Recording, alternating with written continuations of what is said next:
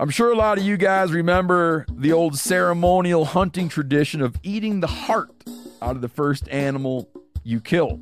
Meat from those organs are among the most nutrient rich foods on the planet. You can get those same benefits your ancestors craved via convenient daily capsules from Heart and Soil. Find out more at heartandsoil.co. And remember, use code MeatEater for 10% off your purchase.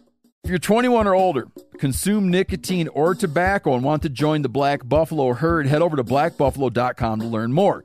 You can order nicotine pouches online. They ship directly to most states, or check out their store locator to purchase pouches at thousands of retail locations around the country.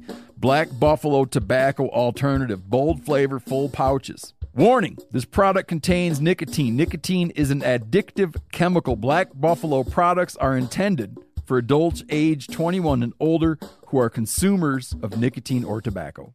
There's nothing like snook hook sets at dawn or catching a tarpon in the moonlight. Find your next fishing trip made easy on fishingbooker.com and experience the magic of the Sunshine State or any other destination on your fishing bucket list. Book a blue water adventure in search of sailfish or go snapper fishing with the kids. With over 6,000 captains and trips to choose from, planning your next one just got a whole lot easier. Download the Fishing Booker app on the Google Play or App Store or visit them online at fishingbooker.com to book your trip today.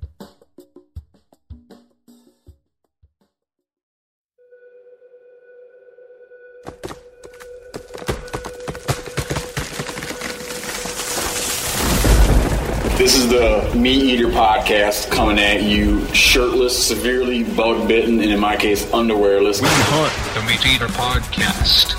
You can't predict anything.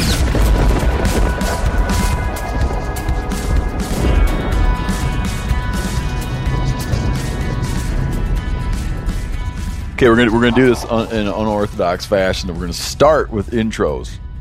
I feel like the other day we were talking and never. eh, it doesn't matter. Um, as though dealing cards with introductions, and then we got like a bunch of housekeeping issues, and I need to ask Michelle some questions. I need to get the female perspective on two things. Is that cool, Michelle? Mm-hmm. Yanni, you gonna introduce yourself? Good morning. I'm Janis Putelis from the Meat Eater crew. Good morning. I'm Sam Lungren from the Meat Eater crew. Out of- Joining us for the first time. Yeah, It's first day an in the office. Excited to be here. Get your email hooked up yet? I do. I do. And it's already full. So Oh, I really enjoyed that brief 20 minutes before I had any sort of inbox. It was glorious. yeah, because there's no responsibilities yet. Yeah. Now Yeah. you got like things. Now you have work you have to do. right. Yeah. I finished my last job Friday at five.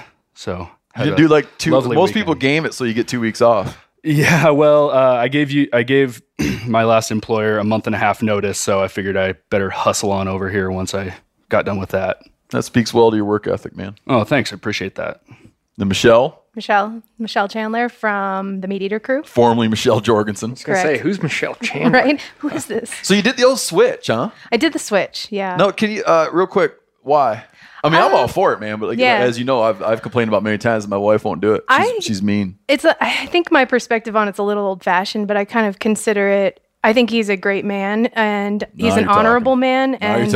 I'm proud to take his name Really? and yeah, and to be a part of his family. So I look at it in that in that perspective. It's like a validation, of his, worthiness. yeah, yeah, absolutely. So I'm I'm really on board with it. My wife just thinks it's annoying to go change all your stuff around. It's not easy. They don't make it easy. You know, first stop Social Security and every other agency after that, kind of. Yeah. Mm-hmm. Passport. Yeah, we did that the other day. For a long time, she screwed with me by saying that when her passport expired, she would do it. and then she like made this Auto renew. So one of her many emails has uses my last name as like a little nod in my direction, Mm-hmm. but no, she's not. I'm not honorable or I don't know what. Well, yeah, we all have our own viewpoint of it. Uh, Sean, Hi, I'm Sean Gerrity, and I'm a founder and managing director at American Prairie Reserve. all right. Ryan Callaghan. It's my second Monday here as part of the Meat Eater crew. You're doing good. We get a lot of emails about you already. I mean, we are has always have gotten a lot of emails about you, but we we get emails about you. People curious. Do you have categories? No, No, just a lot of emails about you. People like hear hear you talk and they want to know more. Um, real quick, Janis, you were wrong about some stuff. Uh, Often the, case. number of dudes wrote in. You were talking about if you were to hire a if you were to hire a dude to pack out your elk, Mm-hmm. you were ballparking it like a horseman, a packer. No, that wasn't me ballparking it. Who ballparked it? John Sh- Edwards from Schnee's. He ballparked it. Yeah. Well, he was off by a factor of couple hundred. Yeah, I thought he was on the light end, even then when we were having the so. discussion. You felt it at the time, I was shouting that at the radio when I was listening to. The I was like, podcast. 500, that's a steal. Yeah, dude. A lot of people wrote in. They're like 500, 750, probably more like it. Someone was throwing around 250. It depends on who you get, man. It's like Janis calls me and he's got this picture of this giant bull Yeah, on Instagram. yeah, I'd be like, you know what, man? This one's on me. Send me the coordinates. Yeah. But you're not a you're not a packer for hire. You're just a dude, a guy. A lot of packers for hire also have a hunting license in their pocket. Oh, meaning like I would love to come up and give a hand. Yes. no, I don't. I don't agree at all. I don't agree at all. Because then there's no guesswork. It's like, so this is where he was. This is. The I feel like pro Packers are tight lipped. no, they're working. You've made that decision. You're a working man during hunting season. If I was a pro packer, and all I did was go up and visit places where people had had successful hunts, and then a buddy of mine said, "Hey, man, um, think about heading out this weekend. You got any? What What would you do if you were me?" And I was the pro packer. Would I then say, "Oh, you know what? You know where I've pulled three or four bulls out of in the last week, right?" I don't know that that individual would really have the self restraint to not just tell to tell his buddies, unless he's a real pro. Well, the real pros get a real pro tip to keep that stuff under wraps. They're like, you know what? Really probably also it. pricey. Here's a little something for you. Let's not talk about where this bowl came out of. Guy wrote in about um, Santa Claus, saying that with CWD and all the bands on captive ser- moving cervids across state state lines, he thinks that Santa Claus is like the mythology of Santa Claus. He's going to come in looking like a grade A a hole for uh, tracking these deer all over the whole earth. Follow what I'm saying? It's a cute point. It's cute. Um, okay, Michelle, two questions uh, from female perspective. One, did you feel that when we did the be- like, you know, the begging and pl- like our episode begging and pleading? Right. Okay, someone thought that it was I don't understand it degrading to women. I did see that email. Yeah, she But was. what, but why? wh- Can you help me with that? Well, first, uh, what I interpreted from that email was she was saying, A, you're assuming that your audience is all men, predominantly men, right? That's not. But I don't think I- that's true. It's not true. It's, you know, our our numbers. Why was she saying we're assuming that? I don't know. I think she was saying or saying that we're assuming um, that sales pitch should only be directed toward men, and that by um, pitching the, you know, you're going to learn how to cook and treat your sweetheart well with this fancy meal, that that's perhaps all women care about. I don't know. It. I I think she kind of missed the mark there. you do. Yeah. Lay another one on you? Yep. A guy wrote in. We were talking about. I, I was talking one day about taking my daughter out and duck hunting and how her feet got cold and she was crying. And I, even though I had to, my wife made me when we had a daughter. The minute my wife found out we were having a daughter, she made me vow to not treat our daughter any different than I would treat our boys when it comes to the outdoor pursuits. Mm-hmm. There's no right. Expectations are the same. Pressures are the same. However, my daughter laying in the marsh crying struck me as fundamentally different than my boy laying in the marsh crying. Like it just hit me differently. And a guy wrote in to say, this is very, very anecdotal, but a guy wrote in to talk about how he works these two guys and the guys are the same age. They make the same amount of money, very similar dudes. Uh, and they each have daughters. One of them, when they take the when he when he takes the girls out, and they would cry, he would give in and bring them back home. The other one, when his daughters would cry, he'd make them tough it out, give them a tough talking to, and make them stick it out. Fast forward, a couple decades or whatever amount of time, and the ones who got to go home when they were cold, um, all became drug addicts and pole dancers. He was explaining, and the ones who had to tough it out are uh, assets to our country. what, what, do you have anything? I'm just telling you what a guy wrote, right? Right, I'm telling you what a guy wrote, and this is not nothing me, nothing. What do you when you hear that? What do you feel? I think that that's funny. I also think that that's one way of looking at it, or creating like an an upshot of a scenario. But I also think there's probably a lot of other factors at play there. No. that no can't be right. Can't be nuance introduced. Um, You don't think it all stems to what happens in the like a child's development I- and pe- cour- course in life is all set in the duck marsh? I You're wish it were. more- I think life on? might be a little more enjoyable and simple, but I do think that you know hard, difficult, challenging scenarios for kids are important, and you know, like they say, it builds character. And uh, I don't know. I, I think I think it's okay. All right. We'll touch back with you when you uh, have a bunch of parenting experience locked right? up. No, I'm definitely gonna be you know seeking you out for some advice. Okay. Anything else anybody needs to bring up before we talk about American Prairie Reserve? Speaking of kids being tough, I went skiing for the first day yesterday of the season with my kids. And my oldest skied all day with a base layer and then her jacket just wide open. And it was 15, 20 degrees up there. No wind now. But I'm just like, for all the times when we go through stuff like that, when they're just like in the blind or in the boat or wherever, cold and like miserable. And I'm, I just want to be like, remember when you're up on the ski hill and you're just like Things are going your way. wide open, the wind's blowing right through there. You're like, you don't give a shit. Like, not even kind of cold. And I, I was chilly. I had two, three layers of wool on, plus a puffy jacket in my shell. That's what makes it hard when they're crying and cold is you can't tell if they're leveraging something. Right. They're just Because like, you want to be like I- boring. that day, I want to be like, I would love, I would pay any amount of money to feel what your toes feel like right now, to know if this is going on or if this is like a avenue you're taking. Yeah, a little manipulation to get into the next activity. Because I would be, uh, my daughter would not have a difficult time manipulating me. My boy, I'm all over it. But again, as hard as you try, it's like it's just different, and I, I Right. struggle with it being different. Oh, one quick thing too. So, speaking of speaking of the the, the the the episode that we dedicated to the meat eater fishing game cookbook, recipes and techniques for every hunter and angler. Uh, we had a thing happen where um, reception of the book we, we didn't we meaning our, our, our publisher Spiegel and Grau Random House like like we didn't anticipate the eager reception for that book. I mean we did but I didn't know to what degree it would happen.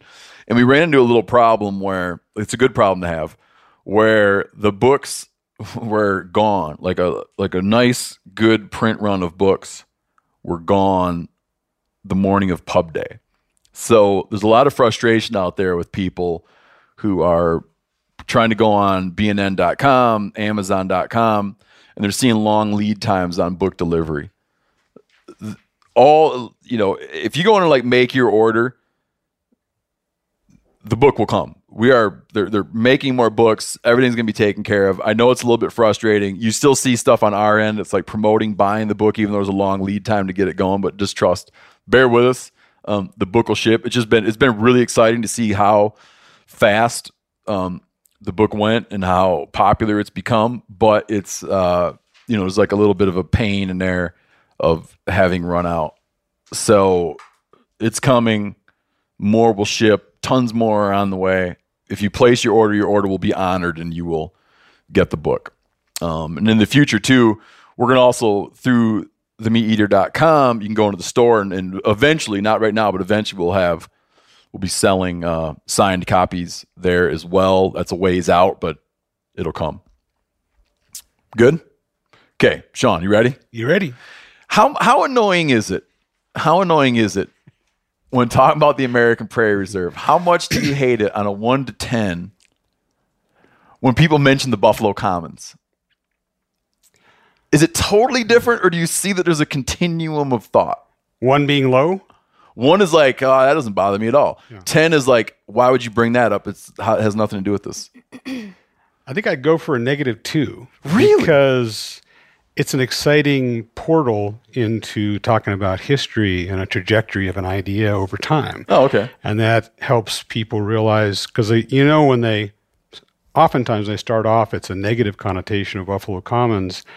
And uh, you can actually connect dots to what I think is very positive for the public for this project. I like I like the question. Okay, so then let's rate it out again. I'm going to give you another one to 10 rate. All right. Your expertise in breaking down like Frank Popper, Mary Popper, the idea of the Buffalo Commons, what precipitated it. Where are you at on that? Because I'll do it, but I'll do like a four. Uh, say it again. Like to tell the story of what the Buffalo, like that idea, right? The sociologist Frank Popper, right? Right. And Deborah. Was it Deborah, not Mary? Not Mary. That's a British woman in the Dick Van Dyke and Mary? Sorry, just go No, ahead. Mary. Sorry about Po- oh yeah, Mary Poppins. um. So so you know it better. You know it better than me. Do you want to tell the story, Uh, well, or I can do it and you can correct me where I miss? briefly, you correct me. Um, Well, I'm not gonna very, very to. condensed. Yeah, that's all. I just want to. Deborah- it's just an interesting idea, right? Deborah and Frank, who actually keep in touch with us because Oh, really? they're kind of watching this, yeah, email a little bit, and uh, like this project. But they're and what's important is they're they're demographers from Rutgers University. They're just sociologists, and they're interested in why do people move about. Uh, with particularly within the United States, what causes people to move north to north to south to north in the 1800s? What caused people to move out of the northeast down into the southwest? And just why why does that? How many people are moving? When? What was the impetus? When did the impetus go away and they stopped moving? All that kind of stuff. So they just theorized as they looked at patterns and themes, which sociologists should do, uh, what was going on in rural areas all over the world, actually, not just the US, but in rural areas, particularly where there's lots of agriculture. And what they noticed was as agriculture, like any industry, uh, commercial fishing or logging or coal mining, whatever it is, over time, because of increased efficiencies, it needs less and less people to get the same amount of things done. So as people found themselves, hey, 10 years ago, I was part of a threshing crew or whatever it might have been. I was a cowboy, whatever it might have been. Uh, and we used to move the cows around and stay real close to them. Like now with the rest rotation grazing, you don't need so many. You just they kind of take care of themselves, whatever.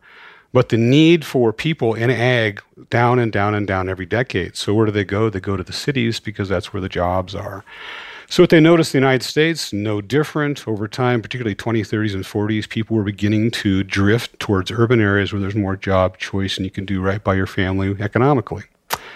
And they said, okay, what happens in the vacuum that's left behind? And there's going to be lots of ag being done there, but perhaps some of this can would on its own, without any projects like APR, revert back to the more of the wildness that we heard from Catlin and Bodmer and Lewis and Clark and people like that. It may actually revert back and take over some areas of that. And they said uh, even maybe the great buffalo will come back. Maybe not as many used to be, but we have big buffalo herds. And this is about a 20 page paper. And page 18, that one thing, could, there could be a buffalo commons out there.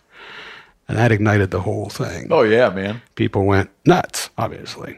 But Because so that's kind of that's kind of how that happened. They said, "You guys, we're just demographers. We're just we're just saying a, a potential theory. We're not starting a project to go do it." So I think are you familiar with the writer Bill Kittredge? yes, uh, his book Hole in the Sky. He he he um he he he has you know a great many environmental concerns and and uh you know in his writing and writes from an environmental perspective. His ranching background, yeah, um, but he had tried to articulate why some why some people felt that uh, why some people were insulted by, by that idea, and it would be that you had generations of people on a landscape who had dedicated their lives to say like making the desert bloom or or to building communities and creating an, an economy. Right. and for someone to and, and not that the people who proposed the buffalo not that the demographers or sociologists who proposed the buffalo commons um th- they weren't making a value judgment so to speak. They're just pointing out something that could eventually happen. But people did some people celebrated the idea. And it was and it was and it as Kittredge explains it's like a little bit could be taken to be insulting by people whose families, fathers, grandfathers, great grandfathers had dedicated their lives to like making community, and then for people to be uh, enthusiastic about the idea of that going away was an uneasy idea for some people. I think you're exactly right. And the interesting thing is that happened not too long ago. What was it like 30 years ago? That first paper came out, maybe a little longer.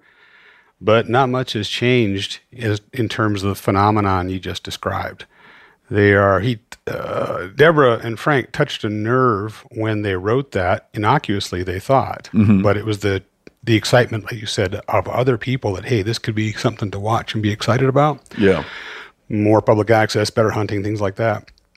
Wildness coming back. Um, people took offense, and it's I think it's uh, justifiably human nature when something is going away that you cherish, that's precious to you, a a lifestyle, and growing up in these towns and being proud of uh, small town sports and things like that, and you've watched it diminish since World War One. In many places, like in northeastern Montana, 10% per decade decline in population. And then someone says this in the early 80s or whenever that came out, you're primed to be highly offended because there's already an underlying sadness. Totally understandable. It's Yeah. a human thing. These are not there's no bad actors in this situation. Understandable then someone puts a fine point on it and others start to into a rancher or a farmer pile on with enthusiasm. Yeah. And it hasn't changed. What is the American Prairie Reserve? We kind of miss that in a real clean way. Like, what is it? It's a project to create the largest wildlife reserve ever assembled in the continental United States. To be opened up for public access, for the public's enjoyment, with all the wildlife species that were there for roughly 11 to 12,000 years, up until about 18, till about 1890 or so. Um, put all that back, perhaps not in pure historic numbers, but a lot more than is there now, and create a lot of different ways for people to go out and enjoy it and save that phenomenon that I just described for three or four hundred years into the future. And doing this requires the purchasing of privately owned land. As a as a small aspect of the of the strategies that we're using, one unfortunate part of it is you have to buy the land. I say unfortunate because it's a horrendous lift to go find the money and then get the land deals done. And it's a really, really big project, but it's a small part of the overall thing, which is putting in the uh, visitor infrastructure, helping people understand how to move about without disrupting um, anything from Lex to wildlife corridors to whatever else. How do we work with nature? And all that. There's a lot to be done, and uh, the uh, the land, private land assemblage, which is a key component to make this whole thing work, takes uh, just an extraordinary amount of time and effort and stress. So, yeah, Well, again, because you can have a roadblock of a relatively a quarter section of land yeah, that is absolutely necessary to open up hundred thousand acres of land. Two forty Well, I think forty that- blocking hundred. Oh, it happens all over the place. So, you know, the last two properties we got out there, you can see on the map the Two Crow and the PN as people are now, the instant people hear we get uh, some part of a property, they'll say, Can I go out on that? Say, Yes, this way, this way. We got to fix this bridge. We don't want you falling off the bridge. Wait until we fix this bridge across the Judith. But you can come in here, park here, go right across our private land, access all this public land on top of the Big Sag or whatever. We get maps we hand out to people you can download on Avenza maps or whatever you want to use um, to show people how to move about and access every single piece of public land that's on there. And uh, so that's, it, me, I think, let me, I think some people, I'm just going to guess, Steve, that people are interested in our technique and our strategy and all that. But some of it behind it is why a lot of us quit our day jobs to do this. My life was going just fine in my early 40s. A lot more lucrative than working for a nonprofit, I can tell you that Yeah. why would you do this? And this is really, really exciting uh, to be a part of. I'll just speak personally. Don't look for the on the website. I'm not speaking holistically for A- APR right now. But to me, and I started thinking about this in 1999 when I met the WWF guys. They're going, "How do you think we ought to go about this?" And there's a lot of it was a really interesting time. But I started I started hunting with my dad, and probably first when we first rather than leaving me home, you're talking about your little kids. He probably finally acquiesced and let me go when I was seven or eight. So that'd be the mid 1960s in Montana. I grew up mostly in Great Falls. My dad had elk camps. He guided a good bit. He had elk camps in the high woods, then west of Augusta, up on Sun River Canyon, across Gibson Lake, in that area, back behind Sawmill Flats and all that stuff in the 60s. But even coming out onto the flats around Haystack Butte, or we'd be down in the Dearborn uh, a lot for mule deer, come out here in this country for uh, pronghorn whenever he was fortunate enough to get a tag. That's pretty exotic to come out to the northeastern Montana from Great Falls. Looked like the end of the earth, it felt like. But we would go to ranches, and he would have the name on a piece of paper. There's no electronics back then. Knock on the door, go in and sit down, have hot chocolate, and sit there for an hour and a half and talk with the rancher, and we would have access. And they'd say, Well, here's my private section. You go in there, please close the gate and go over here, and you can park in that corner, just climb right over the top of it, and you'll have all this public land. But you can, if you see something on the private, that's fine. How many tags you got? My dad, I got an A tag and a B tag. Okay. You know, we just, I watched this discussion from the time I was eight years old, lots and lots and lots of times, all over the state. Not too much in the Southwest, Dillon. We didn't really, honestly, didn't get down there. But uh, there was a way of operating at that time, and this is, sounds trite and too simple, but I hope this can be a part of bringing that back. I hope when people look at APR, they go, that's how it kind of used to be, but you don't even have to sit in the kitchen. Uh, you don't have to take that step. So if you go out to Sun Prairie or various other areas, you can see exactly where you go. We took down the gates and we put in cattle guards. That eliminates a lot of problems. Uh, put in cattle guards, and the idea of leaving gates open goes away. It's at, it's our, it's at our expense. And we say, we want you to be able to find this. We have some warnings about getting stuck. Some of you know what gumbo is. We, we lose a lot of people out there. They eventually get out. Nobody's been lost forever, but a lot of surprises, people who haven't seen gumbo before. But uh, I, if you look at just me personally, I'd like to take it back to how things were like 50 years ago. And it was better because I've been here. I've, I know this. I've been around hunting all, big game hunting all my life and bird hunting is a part of a culture in our family. My mom hunted with her aught six. Um, it's uh, things have changed, and all this to me. I was listening to your thing on public access. You show, I can't remember when it was, but I was listening to your show on public access. Yeah. And uh, people were, you guys were getting into the details on corner hopping. I just thought, how dumb is it that we've gotten to this place? That you know do you own the airspace above that corner? It just seems can you use a pole vault? No. Uh, i guess people own airspace. It's just something's happened and I, would like to just I, I, think it's become silly. And what i'd like is a three and a half three three and a half million acre area that's well taken care of. You don't wreck it and a lot of yahoos run around on motorcycles and tearing it up. That people can go this makes sense. We've we've we've we've rejected some of the silliness it doesn't mean you can do anything you want, because people wreck things quickly if there's not rules and parameters and sideboards. Anyway, just so I want you to know what's behind this. It's not a, it's not a wonky technical business thing. There's personal motivation behind it by me, and now we got over 40 employees. Our new CEO, she's terrific, Alison Fox, has put together a group of people that are really, really fired up about what I'm, I've just described. So when are, are you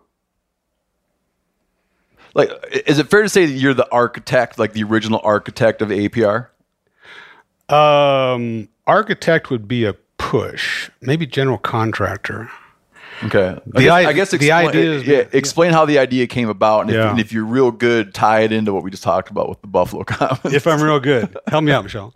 Okay, remind me if I space this out.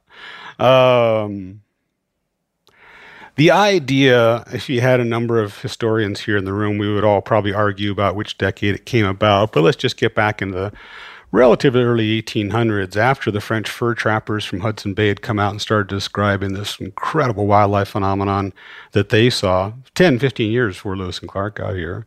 Lewis and Clark chronicled that because the president said, You shall write down every single thing you see. So inadvertently, we got these great journals, particularly this 300 mile ride spot that we're seeing, we're working in that they didn't see anywhere on their 4,000 mile round trip walking from St. Louis to the coast and back. But later on, other people came too and corroborated what was there. Uh, George Catlin, the painter, who's out probably 20 times in the 1930s and the 1940s, wrote some incredible books. But in the 1936, He said, every time I come out here, I'm, blo-" he didn't use these words, I'm paraphrasing, blown away by the wildlife situation in this one particular spot, about 300 miles wide, south of, in, what we now call the Breaks region, the six county area. And he wrote back to Congress and said, we ought to save this beautiful thing as a nation's park. This is 40 years before the Park Service even got going. He said, This has got to be saved and it's going away. Beavers getting trapped out of here. There's hunters already happened. There's no cows at this time. There wasn't cows for another 20 years. Just bison and all that. Well, Catlin kind of nailed it So first. sorry, that was 1830s. 1840s? 1830s. Did I say did I say 1930s? Yeah. Sorry about that. Oh, that, that was the dark ages, man. 1930s. Yeah, exactly. 18, 1830. Sorry about that. Um, getting used to my little uh, echo chamber here with my headset. Um, but afterwards, a lot of other people said the same thing. Park Service came up in the night. Now we had a, as you know, the Park Service got going in the 18, 1870s with Yellowstone, and we had a golden era of building parks. And I think if Catlin had still been alive, he'd say, "Well, of course they're going to pick this. This is going to fit fit in the suite of parks that people are imagining, Roosevelt and everybody else." But we had a pretty darn good run. uh, But our last one, Grand Teton National Park, we did in 1950. We haven't done anything big since. We called a stop. 70 years of nothing, no more parks. We did amazing things, Yosemite and Grand Canyon and Everglades. On They like on and on. topography, man. Well, topography, uh, aesthetics, mostly was about aesthetics. Yeah, yeah. And uh, for the most part, if you go back and take a look at it and uh, look at Ken Burns, you know, greatest idea films and things like that, pretty much was for views and getting people out in nature, but nature as through the viewer uh, aesthetic view. And they passed over the grasslands. So other people, particularly some FWP biologists, David Daniel Lickman in uh, in uh, in uh, Colorado in the '90s, said, "Gosh, we really blew it. We should make someday. We should get rev this park idea back up and make some sort of protected area up here." Um, the Poppers didn't really go that far. We already talked about them. The guy who really probably nailed it, I think, who deserves the credit is a guy named Robert Scott, Bob Scott. He was a rare book dealer in Missoula, Montana, and he came up with who knows what he came up with? The Big Open. Oh, okay. He did the Big Open. The Big Open was first time he said the Buffalo Commons was a demographic shift statement that was happening in the world. Rural people going to the cities, and perhaps certain areas could, would be rewilded on their own. Bob Scott in the early to mid 1980s said there ought to be a protected area right here. Five million acres, two thirds south of the river, a third north of the river. Well, call it the we're going to call it the Big Open. That'll be the name of the, the thing, just like Big Bend National Park. But you can hunt in it. I'm going to bring everything back, full ecology. I've got his paper. It's like 30 pages long. He wrote it in the 80s. He was the first to totally nail it. And he went around and talked to college students all over the United States. He was a huge cult hero had a hard time starting any any uh, a business uh, to around it, and he got more than. Can you imagine the blowback in the '80s? Timing is everything, right? So that was a big one. Nature Conservancy you can say more about Bob. He's a great guy. But but back up to the big open a minute. Yeah. So he was like, like can you set the, the, the, the stage a little bit, like set the table about what is up there where you have this the CMR, you have large federally managed lands already in place. Right. Yeah. What we have up there, well, I think Bob rightly, uh, he's very astute. Um, he said, "This the thing is this can be affordable. One of the reasons we stopped making national parks is because it got extremely contentious, just really hard, and the Park Service just said it wasn't because they were out of money; they're tired of being beat on. Like this is not the highest and best use. And Grand Teton was a lot to get that shoehorned in and then be done. That was rough. You know, the Snake River Land Company and all how to get that in. It got to be very, very difficult and contentious." Because you're excluding so many activities. Excluding activities, uh, ranching, farming, everything else, excluding commerce, and in uh, our our society, you know, or uh, capitalism, uh, it better be able to make money some way, or it's going to have to an awful, uh, amazing intrinsic value that's really clear to everyone that we back away and not want to make money on that piece of land. So yeah, it got difficult. But he said, "How about this? Eighty percent of it's already there because we have BLM land, we have state sections, we have 1.1 million acres of the CMR. Native Americans, both Belknap and Fort Peck Reservation, will be into this. And all the puzzle pieces are there. You only have to get a little bit of private land, glue it all together, airbrush it, bring the animals back. Not mammoths and mastodons and short-faced bears, etc., but the stuff that was there just 150 years ago before it was eradicated. We're so close. We're so close. And that's what he crystallized. when he talked about the big open, how did he have a square mileage idea of what would be like an adequate size Five million. acres. grasslands park? He's he kept he often said five million acres. And for for context, what's Yellowstone? 2.1, 2.2. Okay. So to make a to to to make a patchwork of federally managed lands, state lands, reservation lands, and then private purchase lands you would make something twice as big as a, a, a grassland. I don't want to call it a park, but a, what, what's the good word? Honestly, Bob, if he somehow hears this podcast down the road, he may write an email and say Sean was slightly off or really off.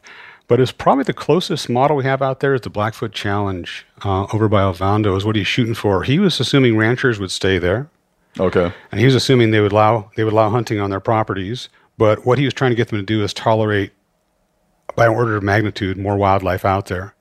Use less fences. Bring the idea of cowboys back. Push your cattle around. Bison go that way. Pronghorn go that way. Elk go that way. You got your you move your cows around kind of deal. Yeah. So managing uh, fenceless cattle operations in the midst of wildlife abundance, I think it was very much uh, Blackfoot Challenge oriented. So Bob, please write in, correct me on that. But I think so. That's the model, not a park, uh, not no hunting. Uh, definitely, he was big into access. It's pretty, cool. you know, it's very very interesting. Uh, surprisingly, how close um, to what uh, to what we're doing. What happened then? Are you comfortable with how we're walking through this? Yeah, You don't mind? no, it's great. Okay. So It's cold outside. It's warm in here. I'm good. So what was the what was the next like if we imagine that this is like a continu there's some sort of continuum of inspirational thought right two more steps, really important ones. And all the way along, I think what I want to make sure is people feel like there's a lot of credit to pass around. This is like a rugby game. The ball's been going down through the ages, and people working hard, trying to crystallize and trying to change hearts and minds to see how this can work.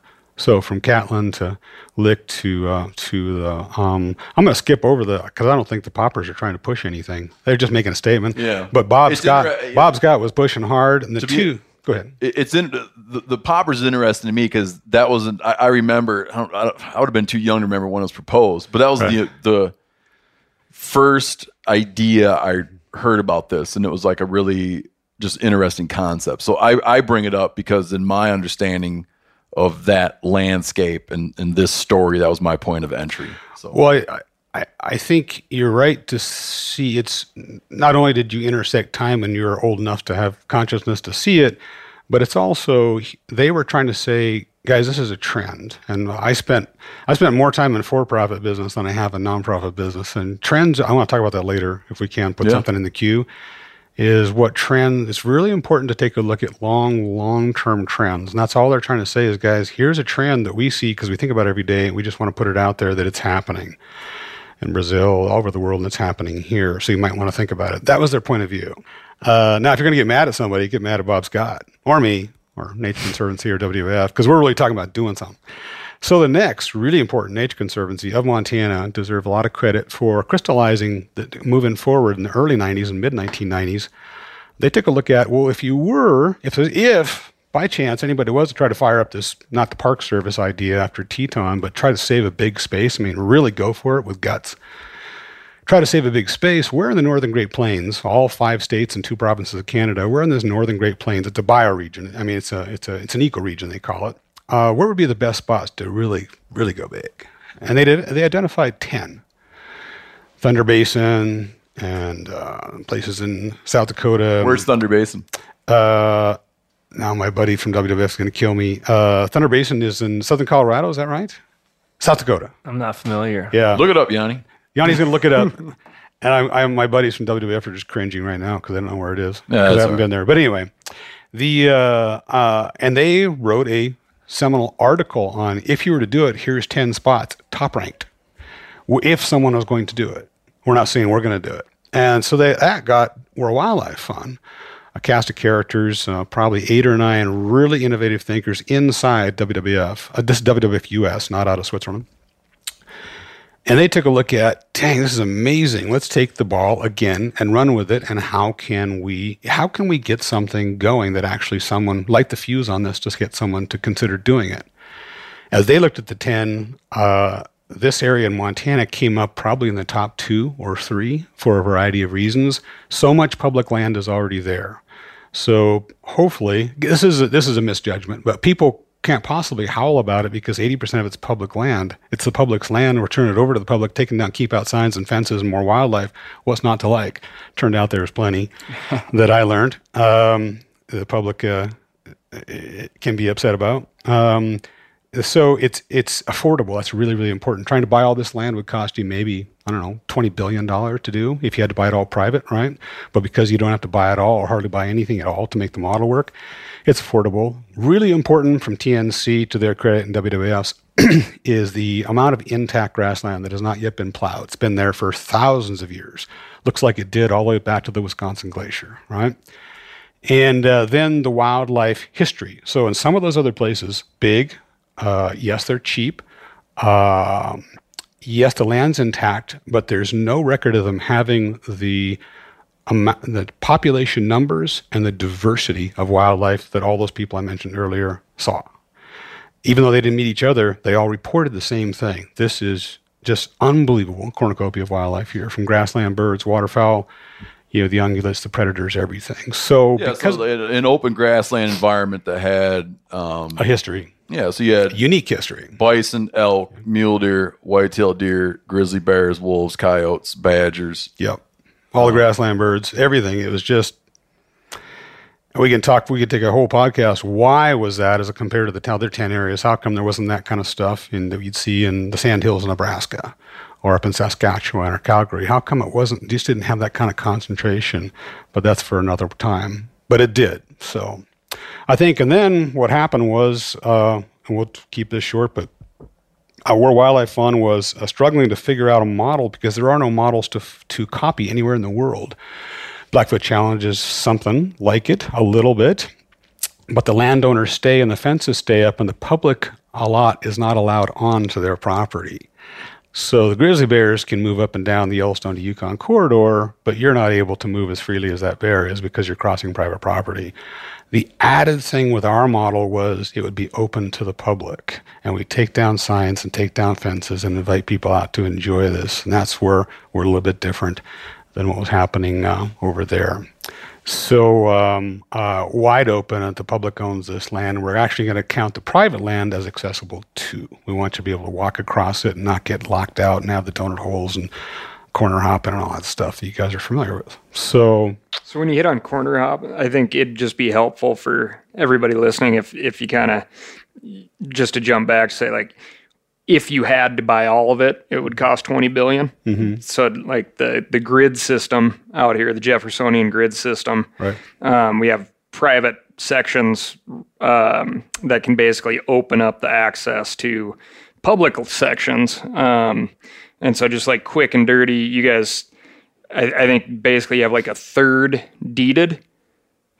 And Uh, if we if the- hundred thousand, roughly hundred thousand deeded, roughly three hundred thousand that you count as part of the yeah APR. yeah, and that's how the ra- ratio is going so far. It's a good question. People are going to be lost right now. Yeah, I think what's important is Go, go. Now that you did that, you better, you better do it. I guess if, Je- if the you were paying attention, Jeffersonian- you're like, well, what do you mean? If Checkerboarded. if you had to buy all of it, so then you're saying we didn't have to buy all of it, and that that is the the deal. You have this checkerboarded landscape where there's public land that can be blocked by private land. So um, you can have two sections of um, BLM or uh, state land um, that you cannot get to because you have a section or two sections of private ground. Um, so you buy the private ground and you essentially have two extra sections of land because that public land, the private ground was the gateway to the public land. Yeah, I'm cool. Is that helpful? Right. Yeah, the Jeffersonian part would be when they were parceling out and handing out chunks of land, they would often create a pattern of fe- federally owned or state owned and privately owned land that resembled, when looking at the grid work, that resembled a checkerboard where things are joined up corner to corner. sections of land joined up corner to corner. So you didn't wind up with big contiguous pieces of ownership in some areas. Nice, tidy squares, um, typically spurring off of railroad lines. So That's cool. I'm happier. Okay. I, but I feel like we're missing something right now. Like a thing I want to touch on. Um, what is? I feel like we haven't done this yet. Like, what is the APR? What is the American Prairie Reserve? We kind of missed that in a real clean way. Like, what is it? It's a project to create the largest wildlife reserve ever assembled in the continental United States. To be opened up for public access, for the public's enjoyment, with all the wildlife species that were there for roughly 11 to 12,000 years, up until about 18, until about 1890 or so. Um, put all that back, perhaps not in pure historic numbers, but a lot more than is there now, and create a lot of different ways for people to go out and enjoy it and save that phenomenon that I just described for three or four hundred years into the future. And doing this requires the purchasing of privately owned land.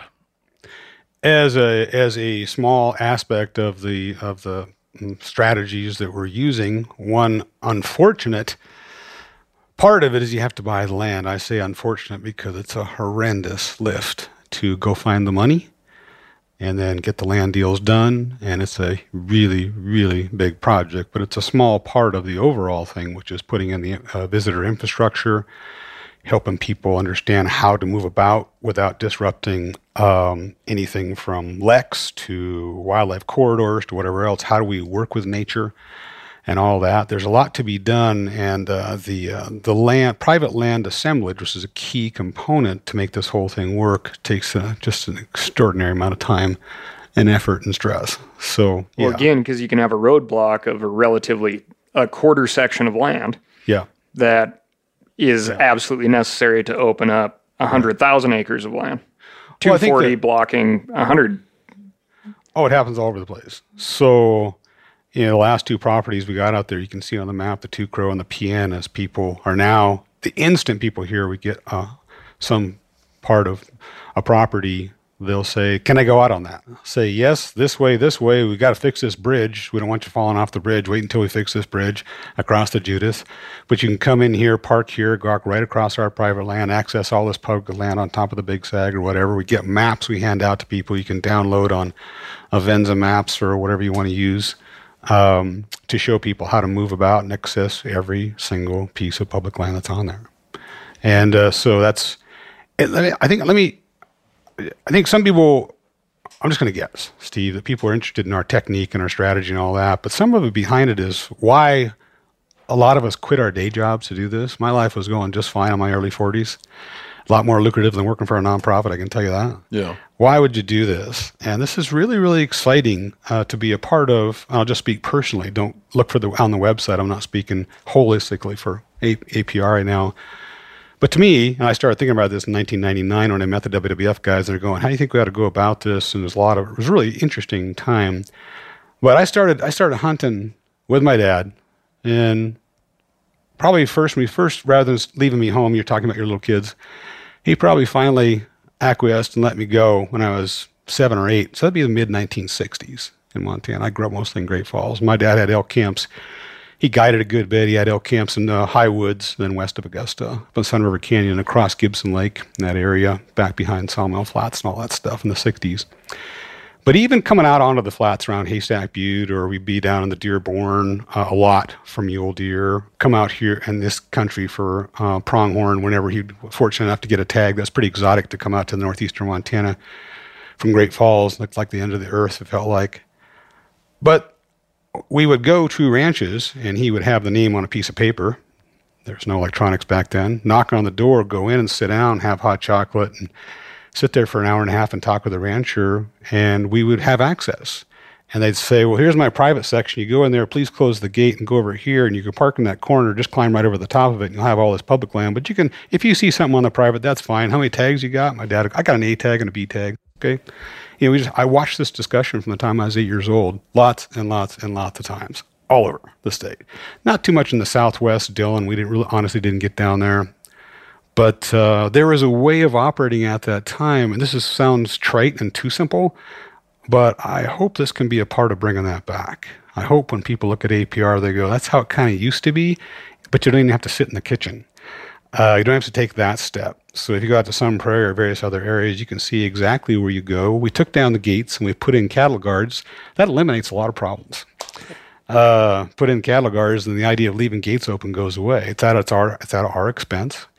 And we say, we want you to be able to find this. We have some warnings about getting stuck. Some of you know what gumbo is. We, we lose a lot of people out there. They eventually get out. Nobody's been lost forever, but a lot of surprises, people who haven't seen gumbo before. But uh, I, if you look at just me personally, I'd like to take it back to how things were like 50 years ago, and it was better because I've been here. I've I know this. I've been around hunting all big game hunting all my life, and bird hunting is a part of a culture in our family. My mom hunted with her aught six. Um, it's uh, things have changed, and all this to me. I was listening to your thing on public access. You show, I can't remember when it was, but I was listening to your show on public access Yeah. and uh, people were you guys were getting into the details on corner hopping i just thought how dumb is it that we've gotten to this place that you know do you own the airspace above that corner it just seems can you use a pole vault no uh, i guess people own airspace it's just something's happened and I, i'd like to just I, I think it's become silly and what i'd like is a three and a half three three and a half million acre area that's well taken care of. You don't wreck it, and don't a lot of yahoos run around on motorcycles and tear it up. That people can go, this makes sense. We've we've we've we've rejected some of the silliness. It doesn't mean you can do anything you want because people wreck things quickly if there's not rules and parameters and sideboards. Anyway, just so I want you to know what's behind this. It's not a, it's not a wonky technical business thing. There's personal motivation behind it by me, and now we got over 40 employees our new CEO. She's terrific. Alison Fox has put together a group of people that are really, really fired up about what I'm, I've just described. How is the how is the money? How, how do you guys raise money to buy the lands that you've bought, and how many uh, and how many acres does the American Prairie Reserve own now? Uh, I should have a lifeline to call back to the office, but I think we're at 92,000 private acres. Okay. Um, and owned is a squishy owns, just like if you have- houses, you own some of it, and the bank owns other parts of I it. So, but we own better than sixty percent of all that land you see on the map, free and clear. So we manage a balance sheet very, very carefully. And but yeah, those are our private acres. Um, I think all, told, we're a little over four hundred thousand acres with state sections, as you were describing, and BLM sections. Hey, you know when you take uh, some time to clean out, uh, let's say, like clean out your garage, and you're like, man, how was I living like that with that place such a mess? Well, check this out. If you've been paying a fortune for wireless, and then you switch over to Mint Mobile and get plans for fifteen dollars a month when you purchase a three month plan, you'll be saying, how was I ever affording to do that way I did it before? It's time to switch, okay, to Mint Mobile and get unlimited talk, text, and data for $15 a month. All plans come with high speed data and unlimited talk and text delivered on the nation's largest 5G network. To get this new customer offer and get your new 3-month unlimited wireless plan for just 15 bucks a month, go to mintmobile.com slash meateater. That's mintmobile.com slash meateater and you will cut your wireless bill to 15 bucks a month. Again, mintmobile.com slash meateater. It's a $45 upfront payment required, which is the equivalent to $15 per month. New customers on first three month plan only. Speed slower above 40 gigabytes on unlimited plan. Additional taxes, fees, and restrictions apply. See Mint Mobile for details. Man, I'm just coming back uh, not too long ago from youth turkey season in Wisconsin. Now, last year at youth turkey season, it rained and snowed the whole time. This year at youth turkey season, it was in the 70s and even up to 80. So me and my kids are pouring it to it. And I, after a while, I realized they didn't drink anything all day, and they haven't drank anything all day. Well, that's why it's important to get hydrated and have something you're going to like to help you encourage you to get hydrated. Doesn't matter. Outdoor events, turkey hunting, playing sports, beach days, mountain adventures. Summer requires extraordinary hydration that's built for everyday dehydrating moments. With three times the electrolytes of the leading sports drink, plus eight vitamins and nutrients in a single stick, it's clear why Liquid IV is the number one powdered hydration brand in America. Tear, pour, live more. One stick plus 16 ounces of water hydrates better than water alone. I'll say that again. Hydrates better than water alone. Turn your ordinary water into extraordinary hydration with Liquid IV. Get 20% off your first order of Liquid IV when you go to liquidiv.com and you use code MeatEater at checkout. That's 20% off your first order when you shop Better Hydration today using promo code MeatEater at liquidiv.com.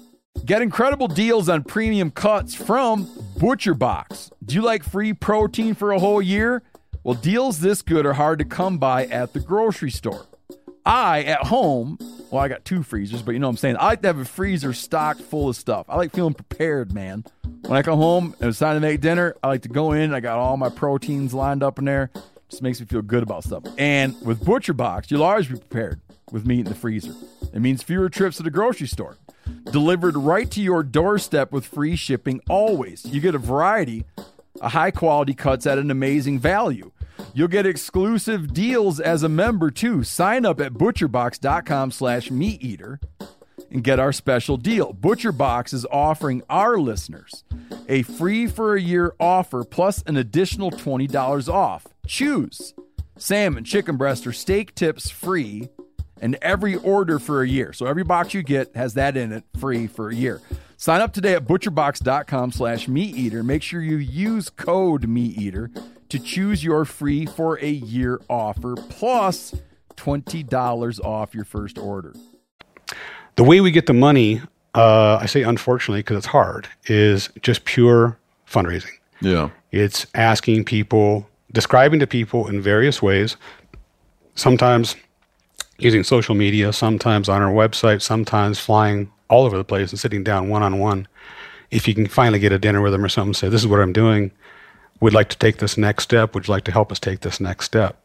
People 100 years from now really appreciate the action you might take here because of this. And if they like it, they don't always, but if they like it, they'll say, I'm not going to give you money right now, but keep me informed. Maybe in a couple of years, I'm kind of tied up right now with some other commitments. So you go back over and over and over and over again. The biggest mix miscalculation I made leaving for-profit business. Uh, my own old company is still running. It's been around about 35 years in Silicon Valley. Uh, I had no idea how hard fundraising was going to be. I thought it's like sales. You know, you just get, you do it for a while when you're small, then you finally get the sales team, then you get a, a VP of sales, and you're good. Then you don't have to be do it. It's not like that. It's unbelievably di- difficult, and particularly in a very crowded fundraising environment in the world. And if you take a look at what people give to philanthropically, they give to their churches, they give to their alma maters, they give to the arts, and way, way, way, way down below, you've seen these these top ranked lists is conservation. It's like a sliver. Within that sliver, a lot of competition, a lot of sharp elbows. You got to move it and nonstop. You can hardly stop for a breath. I've been doing it for 17 years. Do you do you primarily draw small donations from private individuals, or do you primarily draw like large donations from extraordinarily wealthy people? We do everything. Our strategy on fundraising is everybody go long. So we've got a huge team that focuses on this because uh, unfortunately, got to buy land. It's expensive. The way it works right now is we get money from all 50 states in the United States and 10 different countries around the world. If you put that in a top rank, the most people donating to American Prairie Reserve are Montanans, and then descending order down to there. I can't tell you all 50 how it actually stack up, but I can send it to you if you want to put it on your website or something. Different. Some people um, uh, are what you call sustaining donors. They let us hit their credit card for five bucks a month. We love those people. Lots of those people adds up to a lot of keeping this project moving. So that's the big one. That's the real. Yeah, that's the big thing we're trying to grow. And there's some thousands of people in that arena. But to buy these properties, you also do have to have in your portfolio uh, a certain number of bigger donors. So there's 40 or 50 people out there that can give that we have to travel a lot to see. Some are in Montana, most unfortunately are not. So even to have a cup of coffee is a plane ride, uh, expensive and difficult, time consuming. But uh, they will uh, sometimes give us enough to get, you know, with a few other people, enough to uh, take a run at a particular medium-sized piece of property or something like that. So it's everybody and everything, everything, Steve. It's the, across the gamut. Have you guys had pieces of land that would fall within the area you're trying to do this come up for sale, but you weren't in a position to to try to make a play on it, or are you usually able to when something comes up for sale to get in there and try to be a purchaser? Uh, the only time that was not the case where things uh, there's a short anomaly, and that was in the tech crash. Couldn't have been a dumber time to start this project in 2001 because the tech crash tech crash happened in 2002. Anybody I knew had money; they didn't have any money anymore. It's pretty bleak. That was the only time for about a three-year run when there was not property out there that we would like to buy. Since then, since I'd say about 2006, if, and I've been around every property we've deal deal we've done. We've done 29 of them so far. Any snapshot in time on that whole continuum until this morning, and this morning it's still true. There's far more property for sale on this map than we can afford to buy. Okay. So there's like six, and more than half of those people have called us and say before we go on the multiple listings, would you like to do it? Um, because you know with the rumor mill, they know how we operate, fair price, all that kind of stuff. We perform well. It's frustrating because we don't have the money to buy all six at once. That's always the case. It used to be like there was two, and there's like four. And probably about five or six years ago now, there's probably five, six, seven properties. Any given time, any morning, I can come in and see which ones are there. It's just a matter of, you know, you do something like the piano, the two crow, and you gotta, that's a rabbit going through the snake, and you gotta get that digested before you can go eat some more rabbits, right? That's a bad analogy, but it's, uh, it makes us, uh, it makes us feel it's hard to, you can't move. You just go, wow, I'd love to be able to do this. And what happens is we, ev- eventually, we lose those to other buyers Yeah. generally. Someone will buy it and plow it up for farming. Uh, or um, another reason we lose properties actually is we're in a we're in a bit of a bind that other people don't have to deal with. We're a nonprofit. We're audited every year, so kind of looks like this room. People I've never seen before come into the table, open up their laptops, except they have white shirts and ties on, and they're the auditors. And they audit every move we make, and they tear our books apart, and they see where we got our money, how we spent it, and all that kind of stuff. One thing you got to do as a nonprofit is spend your donor money uh, responsibly. So if we're paying out of fair market value, that range, they'll soon go, "Why are you doing that? You're just throwing money around. That's not And responsible." you can get a bad ranking. You can lose your status as a nonprofit. You're done. You can become a for-profit, but you can't be a nonprofit by doing that. So we have to work within a range. If we have more time, another podcast, I'll just show you a map of where property that I just would have loved to have had up on 191 by Fort Belknap. Uh, and we did have the money to, to do it, we thought, in the range, for instance. We get to the very top of the range, we call up and say, we'd like to get this offer before somebody else gets this. And they go, I'm not even going to put that in front of the owner. We already have two offers well above that. And we back off. And they're bought by local ranchers. They're not by Californians to buy, or build a 10,000 square foot house. We just lost one uh, south of the Two Crow, actually, down uh, by Winnett. It was really, really perfect for us. Three ranchers bought it, and they paid more than we were willing to pay. So I got story after story of that. There's a lot of painful ones that we would have loved to have had it. Some up and around Malta. One of, a state legislature beat us out one day on a phone call, an auction. We got to the top of what we think we could justify, and we had to back off. And, he, and he bought it for more than far more than we were willing to pay. So that happens. There's a misnomer out there that we can pay anything, and we're driving up prices. Absolutely not. Completely false. How often do you run into a situation where a landowner um, just doesn't want to sell it to you because they have an emotional connection to it being a, a working cattle ranch that fits their definition of what that looks like, and that they're adversarial to the idea that their sort of legacy and work on the land would be upended, and they don't want to sell it to you? Yeah. Less than 5% of the time, but it Okay. does happen. How is it articulated to you when that does happen? Mm, I don't want to take the flack from my neighbors that I sold to the APR. Um, a funny thing though, it does happen where someone will say, I'll sell it to somebody else. If they sell it to you, that's not my fault. Yeah. Yeah. Now, uh, but the truth is, you guys are technically running cattle, right? Um, you you have uh, properties that have um, uh, leases or uh, BLM. In order to keep certain BLM leases, right, you got to have some a working component to it. Yeah, for the most part, you need to keep some grazing animal on there to maintain your uh, allotments that are associated with your base property. Uh, you can rest it. The BLM allows you rest for two years, three years. You can ask for another extension or whatever. But um, yeah, we do lease, and we get these numbers wrong. I'm to throw out we we got somewhere between 4,000 and 5,000 cows on our property right now. Most of the property you're looking at is is, is leased out. Um, part of that's a business decision. Uh, this is a very expensive project. Leasing it out is you you rent it until we can get there with our model um, to have bison and other things. Uh, we lease it out, and that helps our overhead costs. And some leases are three years. Uh, there's some out there. This a big one over in Valley County. That was a 12 year lease.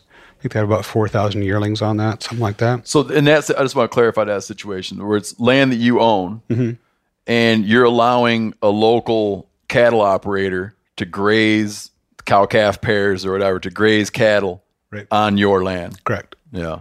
And are you guys doing some, uh, you know, like trying out some different practices as part of that lease? Um, as far as, uh, do you guys write like a grazing management plan or anything like that right now? Very specifically, uh, we do. And we call it the Frazee scale uh, for grassland management. And it has nine points on it. How we want to see riparian areas look, uh, how big we want patch sizes, like we don't want too small fencing pens, total amount of fence for wild, easy wildlife movement. So a big priority for us is uh, American Prairie Reserve is trying to maximize for biodiversity, not for livestock poundage offtake. We're happy to deal with livestock producers, but they real, got to realize our number one thing is we're optimizing for nature and biodiversity. So we'll say if you want to lease on our place, and not everybody does, but most people look at it and think, okay, that's not so bad. I've changed a little bit. A lot of times we'll ask them to have a lower stocking rate than they would like to have, take it right to the wall, maximum they can have. Lower stocking rate, you know, it's too easy to say, but kind of the take half, leave half idea. Uh, leave half for wildlife, for the forbs and the grasses and things, for pronghorn and everything else. So lighter touch on the ground with a few less cows than you might like. So you got to accept that uh, uh, sometimes fencing out riparian areas, um, being okay with some fire now and again, um, having some uh, natural uh, uh, uh, watercourse things like less use of spreader dikes or no use of spreader dikes, and being okay with beaver dams and things like that. So there's these these sorts of things. Uh, they're not draconian or particularly arduous, and we'll show them how to do it, and we give them time to get there.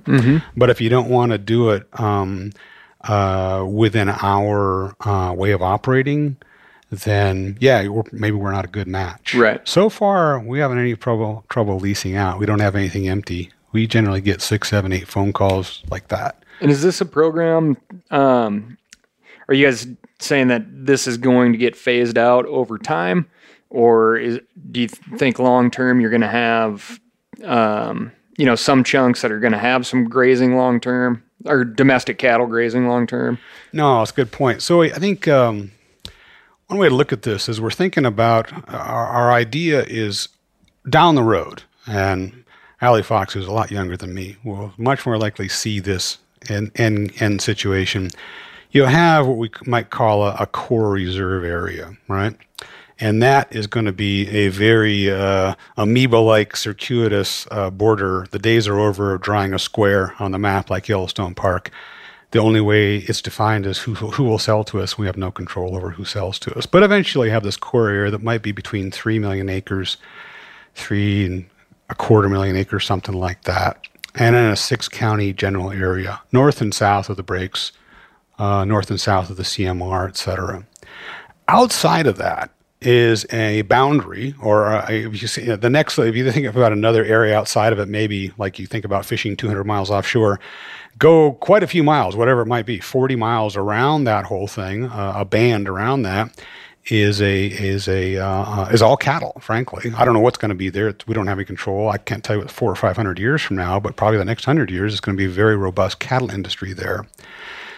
And then, even beyond that, we believe there are wildlife areas that our uh, Secretary of Interior is now talking about corridors between us and the Rocky Mountain Front and corridors down to the Greater Yellowstone ecosystem where elk and other critters can move back and forth. So, you saw this. Somebody around here is knowledgeable about which House bill that was, but that Zinke just put out and said, I want to take a look at these corridors, wildlife corridors between areas. We've got to start thinking about how do we make those sociologically softened so critters can move back and forth in these things. So, three things there's a core, there's an immediate surrounding area, maybe 30 or 40 miles thick. And then there's also this corridor idea that's going to these two other big ecosystems. We consider this a huge ecosystem of about 8 million acres. That's where water drains into the milk or drains into the Missouri. So, in the core, to your question, eventually over time, we will uh, those those properties right now are staged with cattle on them. Over time, what's happened on White Rock, on Dry Fork, on Sun Prairie, on Sun Prairie North, we'll turn those cattle off and we'll turn bison onto them as the grazer, as the legal grazer, because you have to have a grazer. Llamas, sheep, goats, horses, cows, bison. You got to have something in there, or you'll lose your allotments. I imagine that, like you, you talked about your your personal interest in this, and you grew up hunting.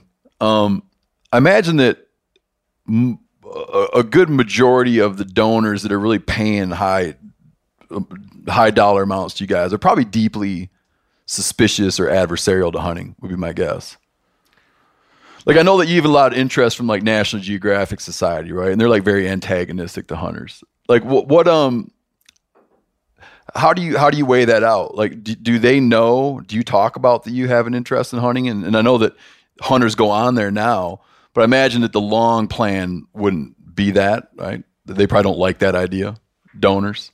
There are one uh, that the majority that's not correct. Uh, I don't know. I'm asking. that would make our my life even harder to get this thing done. It'd be very difficult that philosophical divide. So I'd say there are some. As far as people who are squeamish about it or queasy about it, I don't know, twenty percent, somewhere between fifteen and twenty percent. I would say something like that. And where the where you knock that down to about three percent that don't want to hear it, I'll say you know people have been out there for eleven thousand years hunting animals. People have been a part of the landscape. First, it was thrusting spears.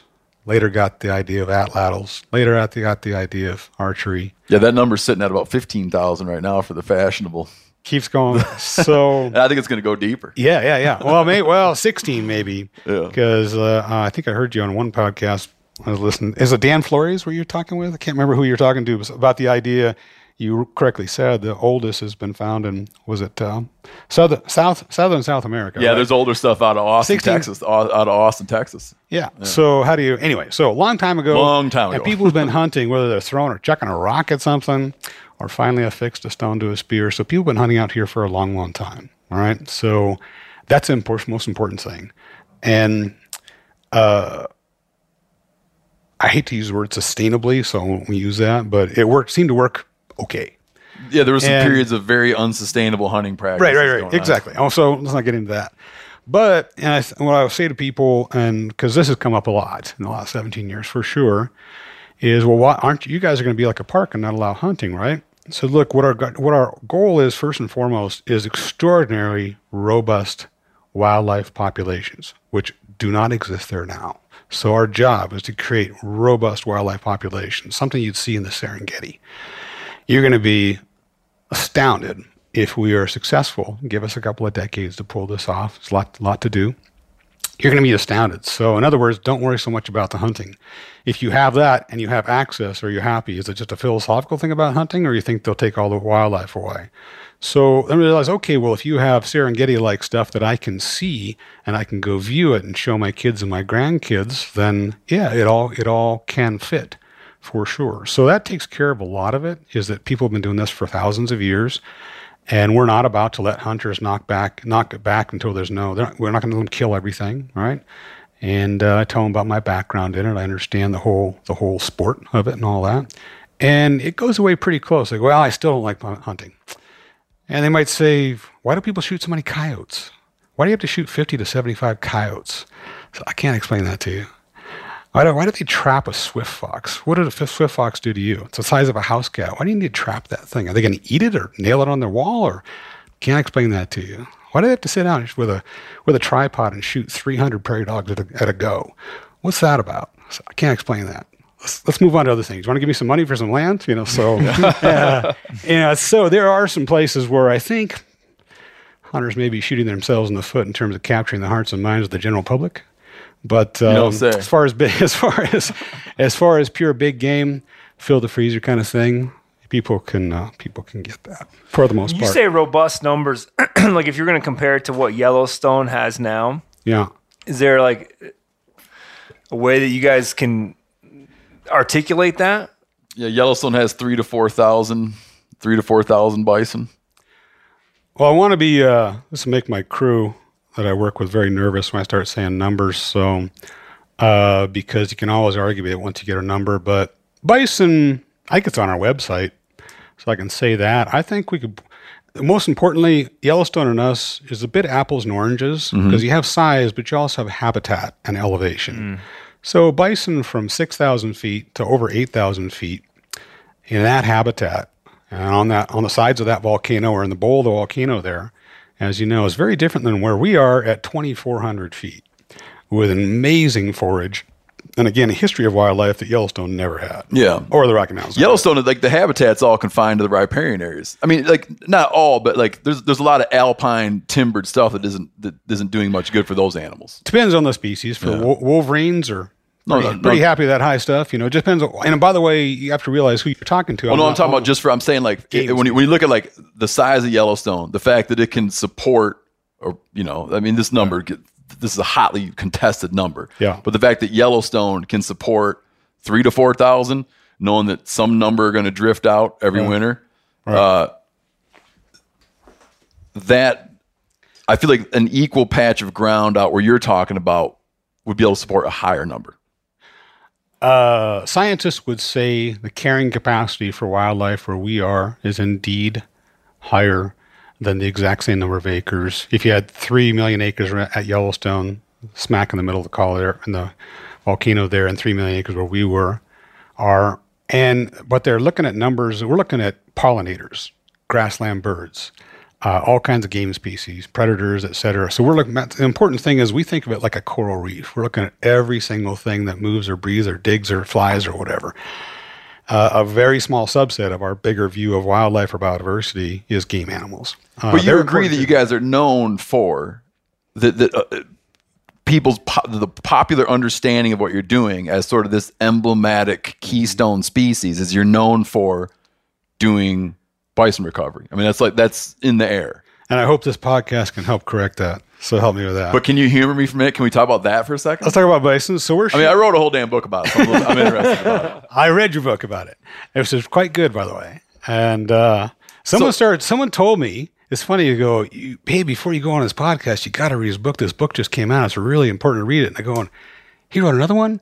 I'm digging around, look on Amazon. I saw the one was 2006, 2005, something like that. I go, I read that. Where's the new one? This is going to be stupid if I don't read his book on bison. Yeah, that was 2008, but we got a new cookbook out. That's All right, ver- right. it's a very important book. but like, what? Just okay. Okay, so we're I, am super interested in. I, Let's talk about bison. Yeah, I can't even tell you how interested I am in, in black-footed ferrets.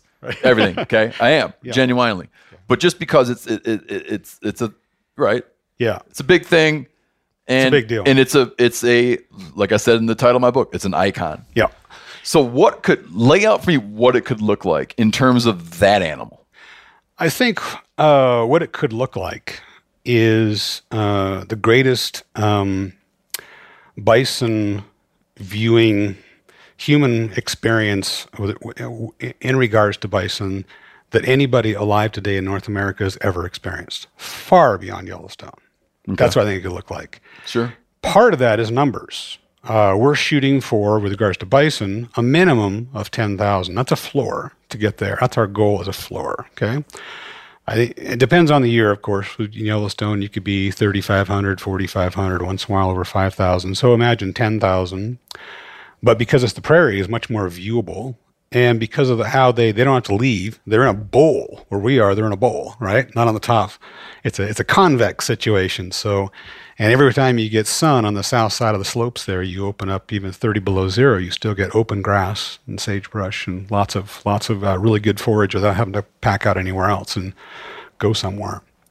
So I think them being able to stay, be located, and stick there is real good. We can support more numbers, and people sometimes people say ten thousand bison. That's bigger than anything in the lower forty-eight states. Isn't that just going to be kind of nuts? I say, well, take a look at those six counties there. There's four hundred and fifty thousand cows. Is that right? 450,000 cows in those six counties where we're working right now. So I think you can fit 10,000 bison back in there. In fact, maybe 15, 20, and you're still not getting in the way of that's a lot of cows. Yeah. And in Montana, there's a lot more cows than that. There's Right almost about- a half. about- there's almost a half million cows in that. yeah, two and a half million in the whole state, roughly 2.4, 2.6, depending on the year. I think last year was just about 2.5 million cows. So yeah, um, Do you have the human population in those six counties too? Those are Yes. fun numbers to balance.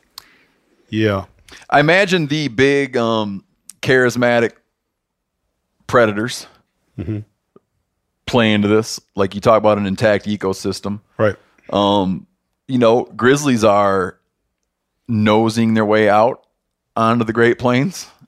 Um, wolves are expanding. What what what do you picture the American Prairie Reserve's relationship with grizzlies and wolves would be? And what do you like? What are the what are sort of the the obstacles there? I picture those two species, uh, well, black bears, cougars, wolves, and grizzly bears. I picture them being there. And before anybody jumps on that and says, "Well, they'll be br- they're they're bringing them in," we're not. We can't touch those animals. Uh, they're not going to come in on horse trailers with us or anything like that. But I've been around long. you already, I mean, you already got lions there. definitely got lions. They, they suspect they got back from the little belts about they were completely extirpated. They expect they got back maybe mid 1990s uh, from the little belts, but they were all gone from this particular area. And uh, we can get back to that, but most scientists I talk to, including FWP biologists, don't believe there's a viable, genetically viable population. We're putting out too many tags right now for it. They're really, really need to, they're, they're bottleneck. They're too small. Uh, but could be a robust population. What I what I've seen is again we had cabin up uh, in what's called by Gibson Reservoir. My dad built with uh, cheap used material from UBC Lumber in Great Falls, uh, Sun River Canyon. And when you talked about a grizzly bear in the '60s, it was a real anomaly. I mean, if somebody saw one, they talked. We talked about it all winter. That somebody saw a grizzly bear doing something or a track. Well, 70s maybe a little bit more, 80s a little bit more, and now, as you know, it's so full, a huge success story starting to spill out onto the grasslands. And it used to be just 10 years ago, kind of for a visit in the summer, just take a walk about and go back into the mountains. Well, now you can't go back upstream to that concentration from a habitat standpoint, and they're having young on the grasslands. So, but then in my mind, I'm thinking Tiber Reservoir, Choteau, Conrad, various other places. Now they're east of Fort Benton, and now they're on this map. They just killed two at Denton right there, and now they're by White Sulphur Springs. Just three weeks ago, FWP got one on a camera trap just a little bit west of Harlow, Harlowton, right?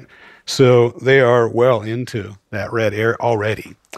And so that with us doing nothing, wolves are moving north also from the southwest in that direction too, into the crazies and the little belts now. Doesn't take much to find out where they are uh, expanding. So I'd expect why would they not get to where we are because they're already on this map already. It doesn't take very long. Plus the habitat is fantastic. If you're an omnivore, the breaks is terrific, and the history of bears there. If you read Paul Schullery's Lewis and Clark Among the Grizzlies, encounters every single day as they came through that area. They were thick, right? So uh, no, it's no surprise. It's not that much of a stretch to figure out why would grizzlies want to be here because that's where they were all the time anyway. Yeah, and So what I, what I think we got to we got to make it okay. And uh, back to the Rocky Mountain front is now I go back up there, and I know ranchers who we used to knock on the doors when I was a little kid.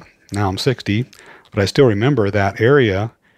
And the ranchers are like, "Yeah, we see them. Don't have that much of a problem with them. They don't slaughter my cows, and we've learned to live with them. There's a couple little adjustments you got to make." But they're not yelling for FWP to come kill all these bears. They don't belong here. They're not like great white sharks or something. Take them away uh, it's become normalized. So to your point, Steve, how do I what do I see? Is that over the next 10 or 15 years, there'll be a lot of anxiety because they've been gone for a long time. And then that front edge, that leading edge of the wolves or the bears, will be mm, people are, are, are looking for how do we live with them.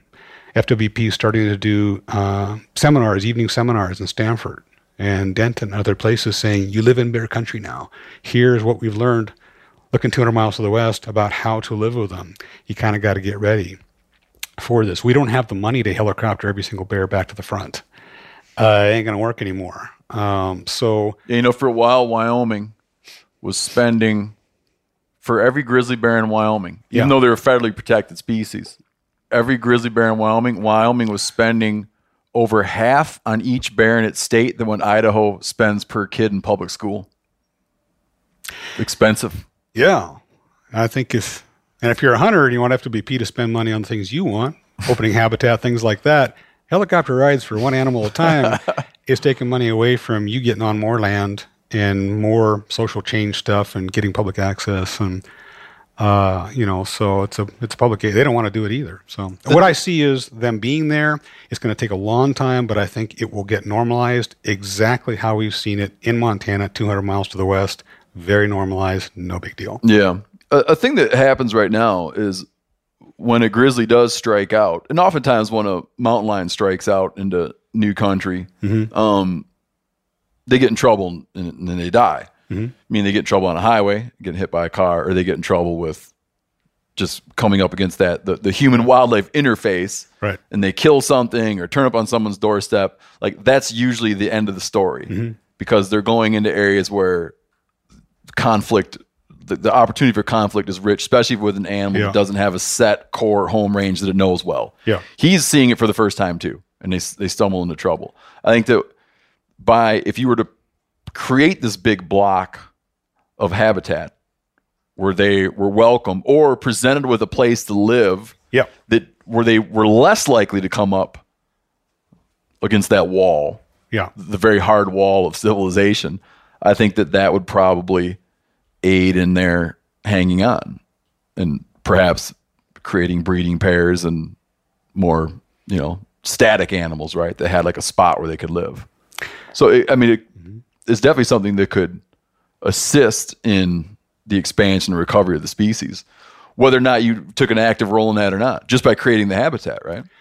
Our role is to create habitat so that everything can be there, not to drag it all in. What we did with bison is the only way we get them there from Wind Cave National Park in South Dakota and from uh, from Elk Island, Canada. The only way to do it is trucks and trailers and everything. In the beginning, um, we don't need to import anymore, but uh, and uh, Swift Fox, you actually have to put them in a little cage and bring them down so they don't get hit crossing the highway and let them out somewhere. Other than that, uh, everything gets there on its own, like cougars did. Cougar. Well, let me go back. Lot, in this period of time, you guys know this. You watch. I'm sure you've watched FWP's uh, movie um, Back from the Brink and read the books and what happened out here. Where every every bighorn, every elk, every grizzly bear, every wolf, every bison was completely wiped out. Right in this area, there wasn't one left. The elk came back in ranching trucks with FWP in the 1950s, so they were brought back, right? The Rocky Mountain sheep, yeah, I heard you're talking with Garrett and those guys from the Sheep Foundation. They brought those back, I think, from Castle Reef in the Rockies uh, to put them back in the breaks late, early 1960s, something like that, late 1950s. So a lot of stuff has been bought, brought back. I think we're pretty much the end of trucking stuff in. And now it's just letting populations grow. The predators will get there on their own, and you can tell every year that the movements are happening. It's it's a it's a foregone. It's a historic inevitability. They're going to return. Yeah. Um, what would let's say everything was for let's say you don't like this the, go the ahead. let's says? Let's say everything was for sale right now. That you that, that you guys felt like when you got a thing like to make this work it needs to be x big. Yeah. right? Yeah. let's say it was all for sale right now and it was just market like standard market value. What would it cost? To buy all of it, um, you're probably talking about another 40, 50 properties between 200 and 300 million dollars, roughly. Maybe a little more. Time value of money, you have to put a qualifier on there. How much time do we get to buy it? If it's all available and it's all for sale, If we buy it over 15 years, it's going to cost more because the time value of money. And Yeah. property out there goes up about 3%, sometimes 4% a year. The longer you wait, the much, much more expensive it gets. So, but that amount of money would push this landscape piece up to mil- Done. million, th- four million acres. because of the Contiguous. public, because of the public land leverage aspect of it. So yeah, here's how we we often say people say, well, you know, one of the reasons it's hard to do these projects they're so darn expensive. That's why the government got out of the business, et cetera. But you think about it this way: this entire project, everything, all the management, all the remodeling costs.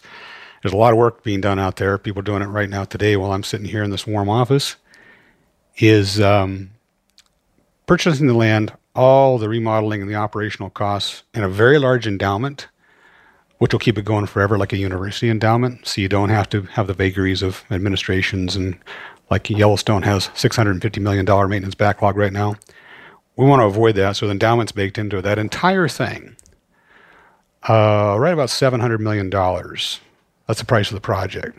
People go, that's a, that's, that's a lot of money. Well, think about it this way. I don't know if any of you sports fans, but watch football or something like that. Not at all. No.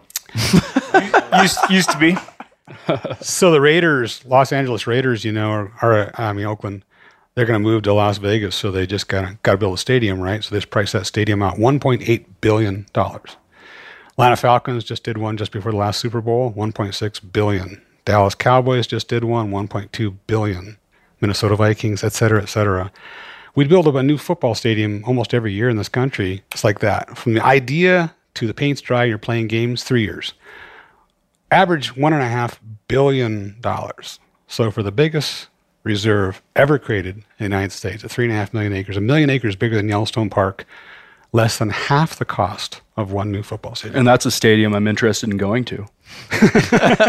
Fifteen dollar hot dogs. You want to go, you wanna go play some games So on I'm that just saying, stadium? I mean, where the heck are you going to get that money? It was to say, if you got a good idea, the money doesn't exactly fall out of the sky, but you can tell just by that sports story, entertainment venues, performing arts centers, operas, wings of hospitals are regularly in the six, eight, nine hundred million dollar, just like that. Yeah, I mean, The Mark money- Zuckerberg and Jeff Bezos hmm. are always losing that amount of money today during losing that amount of money today in value during um, fluctuations in the stock market, right? So I There's said, a lot of ways to make it seem approachable, but it's still a bunch of money. Yeah, yeah. So our our fundraising crew, our fundraising crew, if they could call in, they'd say, "But tell them that's not easy, and it's not easy uh, to raise that. Um, it's a lot easier to raise money for a football stadium or anything else because Because people look at it as a big economic driver, and it doesn't have a it doesn't have a big footprint. Well, it's also you have a village. You have a, it's a tribal thing. Okay, I'm I, I have a I have my Packers T-shirt on. Yeah, we need this much money. Where where can I send in my ten bucks or whatever else it is? So we don't have in this kind of situation or a lot of things around the world. I work with geographic. When I get back to the hunting idea, I think it's not this nuanced. They're not, as I can tell, they're actually into market hunting, including the chief scientist Jonathan Baillie. Uh, so Um, what yeah what now? uh, with National Geographic. Let's get back to that in a second. But I think one thing that's hard about conservation, I'd like to get on to actually, while hunters, I think, are blowing a huge opportunity to make things better in Montana, is people don't get organized. There's no sense of tribe or we're together. So you have a few tribes. You have Ducks Unlimited, you have Rocky Mountain Elk Foundation, Deer Foundation, Backcountry Hunters and Anglers, but not enough for critical mass. Hunters could not pull off a fundraising thing to build a stadium. And hunters are not organized enough to actually make big time gutsy conservation happen because they don't want to be a part of a big don't want to be a part of a bigger tribe like Packers fans or Atlanta fans. And you get things done in numbers. You get things done with gusto if you pull together numbers. So we have to go beyond Montana to build this thing because everyone's sitting back waiting for us to be done and say, Are you done yet? Can I go in and shoot something? It's kind of irritating. Yeah, but one of the things people say is they say that you won't guarantee hunting access in perpetuity. Well, I don't even know what the hell that means because I don't know what who has made that guarantee. Right. I mean, like I don't know any private ranchers that have made hunting access a guarantee in perpetuity, or how they would go about doing that. Well, I but that's a criticism Well, I think yeah, there's a criticism, but here's a couple of things on Again, that. again, Yeah. I don't even know. What, like I said, I don't even know what that looks like. Right. How one would draft up a guarantee of hunting access in perpetuity, but but it's a thing people say, and there's suspicions that what will happen is, Yeah. you know all this. I'm just telling you what I hear out walking around on the streets, man. Oh, I hear too. the suspicion is what you're going to do is you're going to do this, and then you're going to be like, "Ha, suckers! It's a park." Right. Right. That's what that's the accusation I've heard most frequently leveled at this is that I mean it has been mixed up in the national park. I mean just having that right. that phrase in there has complicated this enormously, I imagine. Or if you don't even get there, to go back to the first part of this conversation, right? You got private land. Private property Right. rights in Montana are, are strong.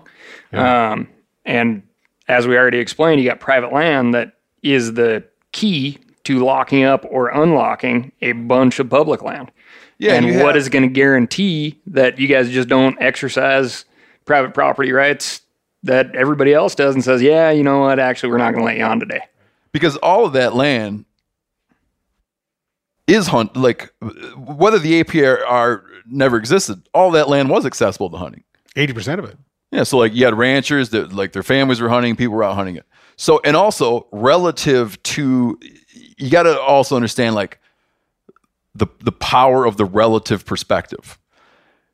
What Lewis and Clark saw, then there are many explanations for why they saw the abundance of wildlife they did. And what George Catlin saw there, um, granted, it's not anywhere near that now, but relative to what people are experiencing elsewhere, you ever hear of the chi- uh, shifting paradigm syndrome?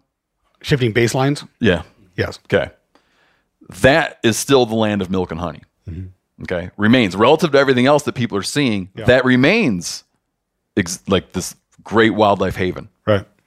So, from a it, it, like not that you have a struggle understanding the perspective I hear from people. The perspective is it's pretty great. Yeah. It's all open to hunting.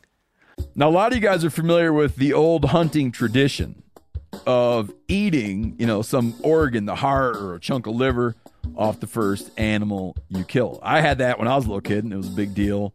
Organ meats were always prized by frontier people who knew the importance of getting a lot of different minerals and nutrients. And as often is the case, those guys were onto something because organs are among the most nutrient rich foods on the planet. And you can get the same benefits your ancestors craved via convenient daily capsules from Heart and Soil made exclusively from regeneratively raised, grass fed, and finished cattle. Heart and Soil's unique freeze drying process means all those important nutrients are trapped in ensuring you experience every one of the benefits of nature's superfood in a clean, convenient, taste free capsule. Find out more at heartandsoil.co and make sure to use code MeatEater for 10% off your purchase. That's heartandsoil.co. Use the code MeatEater.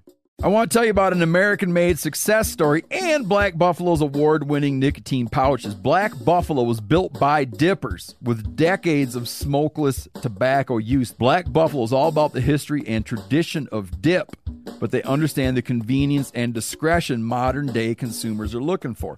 Black Buffalo's nicotine pouches give you the versatility to consume discreetly, but keep the ritual with flavors dippers love mint, straight, and wintergreen, all proudly made right here in the USA. Tell them, Chili. The reason I like Black Buffalo pouches is one, they're very discreet. And what I mean by that is I can throw one in and almost forget it's there. And I prefer the mint pouches. So if you're 21 or older, consume nicotine or tobacco, and want to join the Black Buffalo herd, head over to blackbuffalo.com to learn more. You can order nicotine pouches online. They ship directly to most states, or check out their store locator to purchase pouches at thousands of retail locations around the country. Black Buffalo Tobacco Alternative, bold flavor, full pouches. Warning this product contains nicotine. Nicotine is an addictive chemical. Black Buffalo products are intended for adults age 21 and older who are consumers of nicotine or tobacco. Hey, everybody, I'm talking here about Montana Knife Company from our very own state of Montana. This company was founded by one of the most experienced master bladesmiths in the world, Josh Smith, who over recent months I've become friends with, and my God, have I learned a lot about knives from this guy. Just a phenomenal hometown company that makes world renowned knives. Josh has been making knives for 30 years. You get one of these knives up and open it, it is sharp like something that came from outer space. And here's the deal they make knives that can be sharpened. You can work on these knives. If you don't want to work on them, you send it to them and they'll work on it. They'll get it sharp.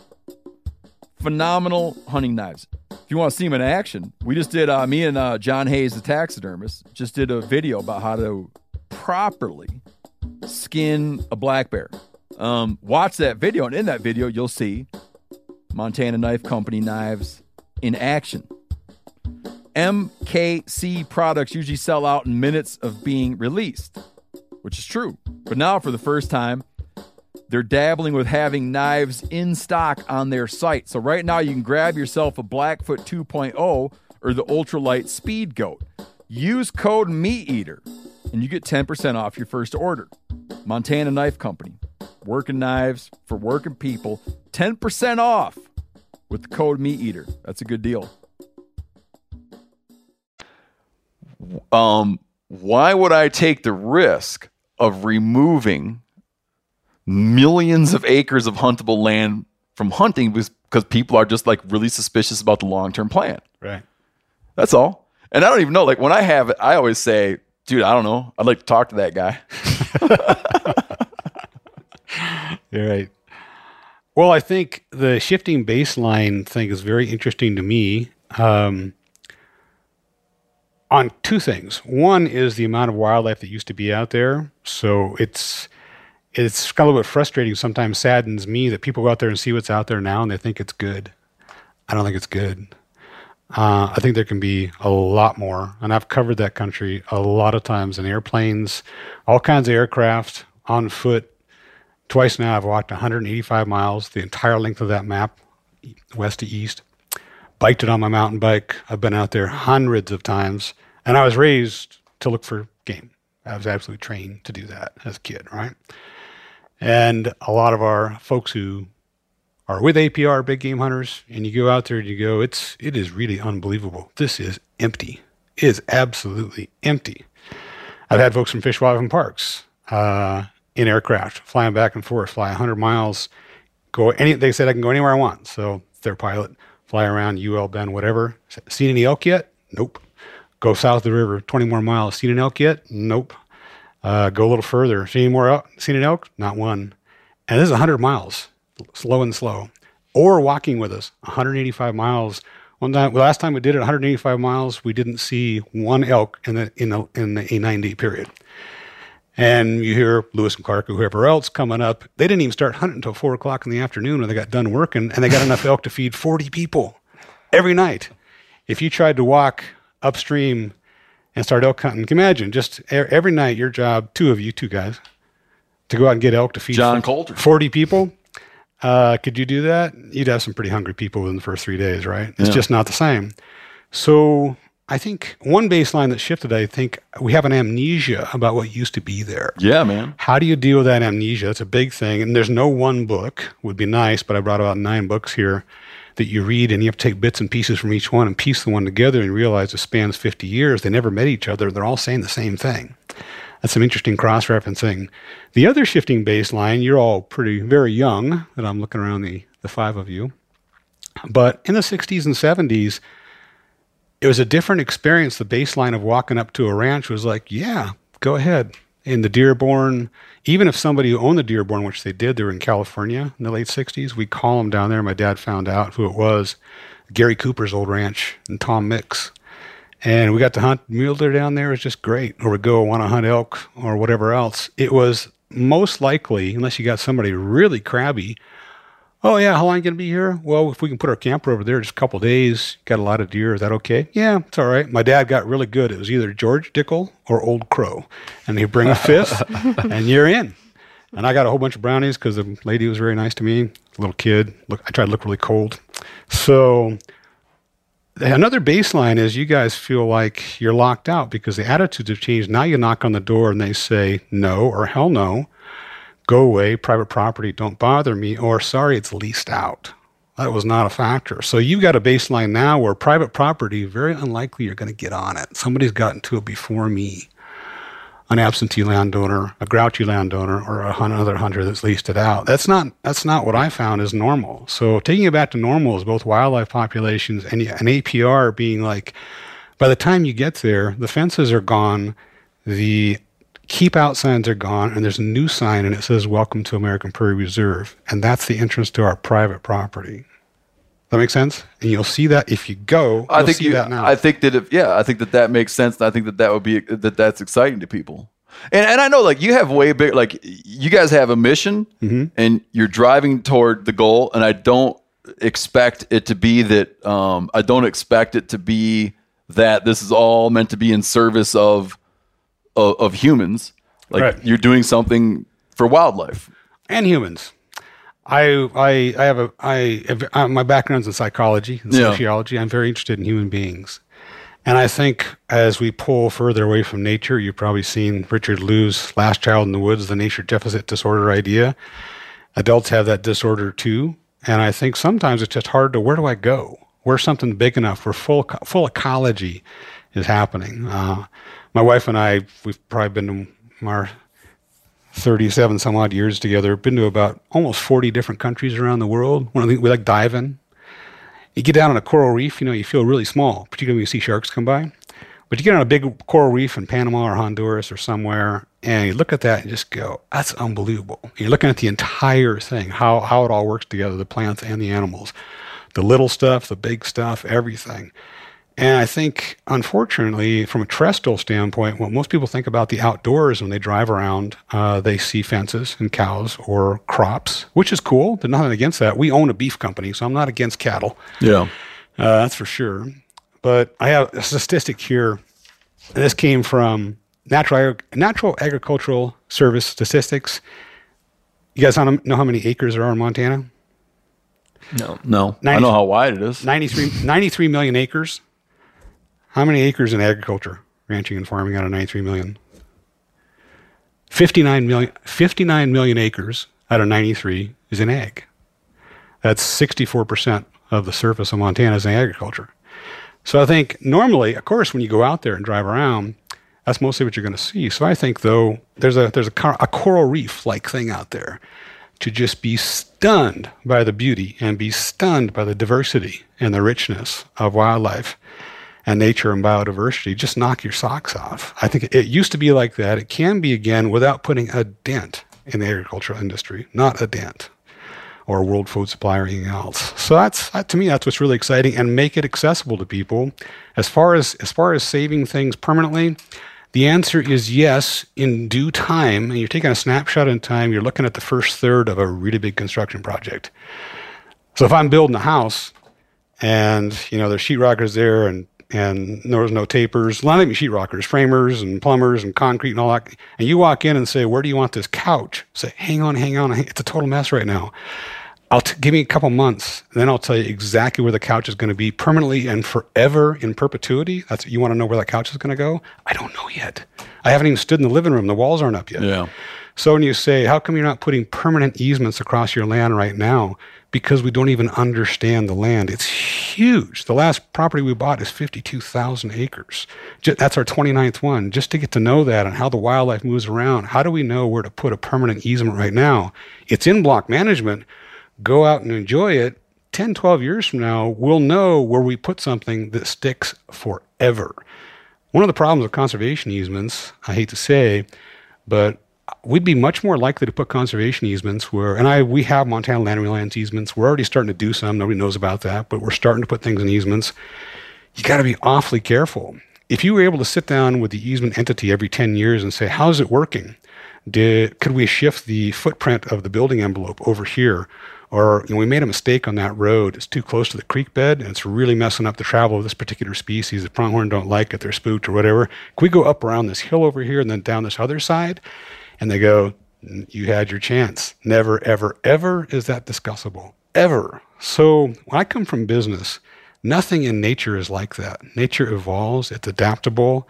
It's resilient. It shucks and jives with new information. And I don't want to be trapped at this point into something that is never discussable again. No matter if you made a horrible mistake, you can't change it. Yeah. So Fish, Wildlife, and Parks does the same thing. They want to put easements on. We would like to. We like FWP. I'm into block management and all that. But right now, they want to put rest rotation grazing on the private land if they do conservation easements.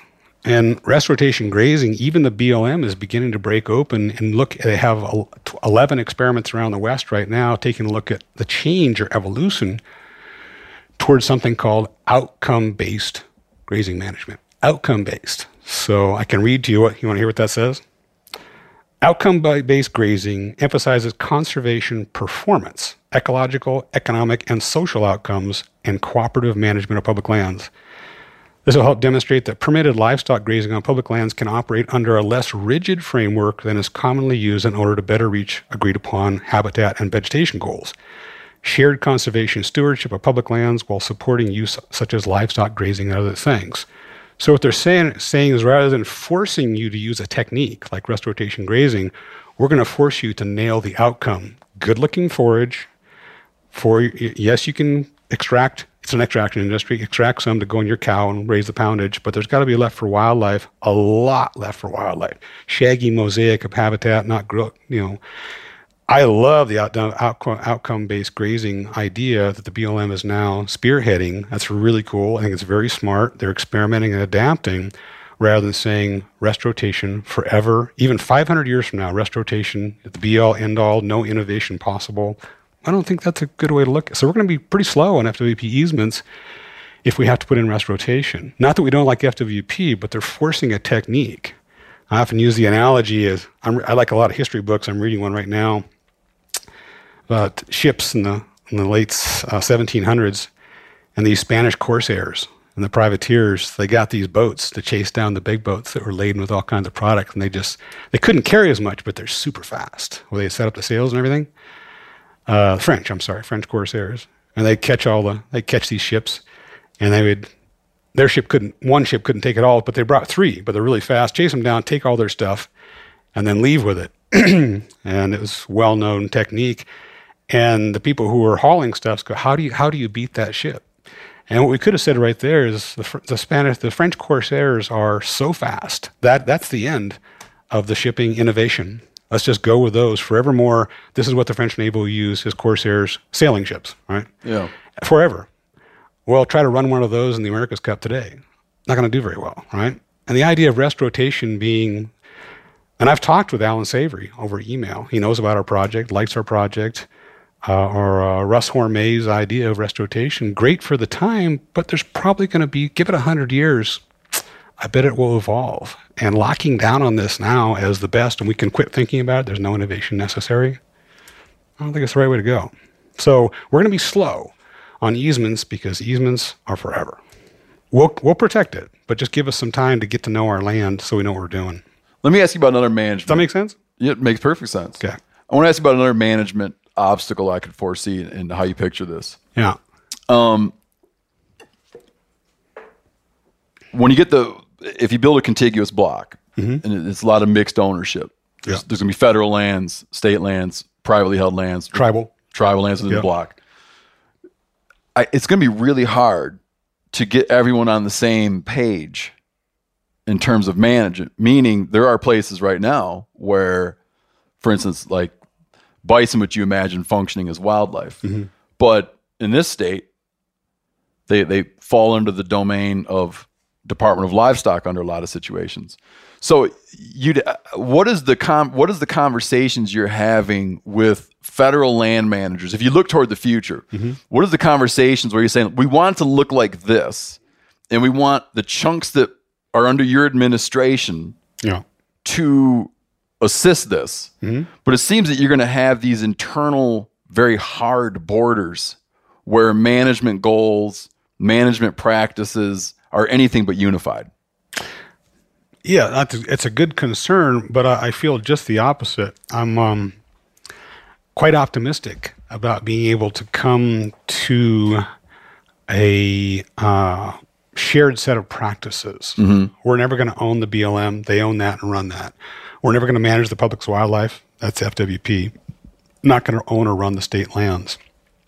But uh, an example, Sun Prairie on your map there, that's about uh, 25, 26,000 acres, right? So you're up into nearly 40 square miles of land. It's big. A lot of bison on there. Uh, so what we have, when we first got there, there was miles and miles of cross fencing, fencing out the state sections and the BLM pieces, which are the light blue Okay. on that map. Talked to the BLM. and They go, "What do you want to do?" We said, "Well, this is different. But we would like to take the cattle off and put bison on, and we'd like year-round grazing, and we'd like to have no interior fences." And we showed them lots and lots of science papers and to, about how bison can basically rotate themselves, and um, that uh, we will. At that time, it wasn't at that time. This is many years ago. We said we will. Can you test? Can you judge us on outcomes? Come down and take a look at the habitat after we've been there for a few years. First, we asked them, "What do you want this to look like?" Which sometimes a lot of landowners don't do. We invited the BLM. We said, "Take a look at this. Tell us what you want to what, what you want this to look like." I'd like this a little taller. These fours are pretty. Forbs are pretty hammered. Um, like to have this looking like this, etc. Plant diversity, plant height, things like that. And some hit hard, some not so hard because they're big in the grassland birds as they should be and different kinds of habitat. So we started with outcome based grazing in 2005 with our first property. Eventually, they said, you know, you guys seem to know what you're doing. They let us take down the fences between our private and our BLM. Later, the state did the same thing. We took down the fences between those two entities and the state. And we have two or three state sections inside there. If you go to Sun Prairie North, I think, Steve, what you'll see is a example of the future. You go out there, you see, first you see species. You see elk, and you see some. We don't have very many. Pronghorn, they're starting to come back. Uh, mule deer, uh, a little bit of whitetail, not not usually on there, and bison. And those animals walk across BLM and then state and then private, and there's no fences. They have no idea where they are. What's really cool, we have a campground out there, it's full of elk hunters right now, right in the middle of Sun Prairie, where you're looking at. The hunters also, they know where they are, but there's no indicate, there's no signs and there's no fences. They walk across unimpeded across the landscape. They're going private to BLM to state to private. It all looks and feels the same. Yeah. That's a big area. That's half the size of the entire Gallatin Valley here. So that's a microcosm of the future. Yeah. We've done it once. All you got to do is scale that up. It can happen, and the agencies, are- particularly the on the ground people, the FWP, real good to work with. We don't see eye to eye on everything. No way. We don't. They What- don't want to move as fast as us. The What's something you don't see eye to eye on? um with it, with fish life and parks? Yeah. Just like One is the well, one is the need for rest rotation grazing. Do we really yeah. have to do that? Yeah. Okay. One is necessarily the amount of hunter days if we do a conservation easement. Uh, so easements, we're having a little bit of difficulty right now because we put a conservation easement. They'll say we want a thousand hunter days on that piece of property. Say, well, a thousand hunter days right now is okay, but what if we're down to only this many bighorns? How do we control that later on? Yeah. Or uh, they're on our private property. What if it starts to get out of control in terms of people driving off road and things like that?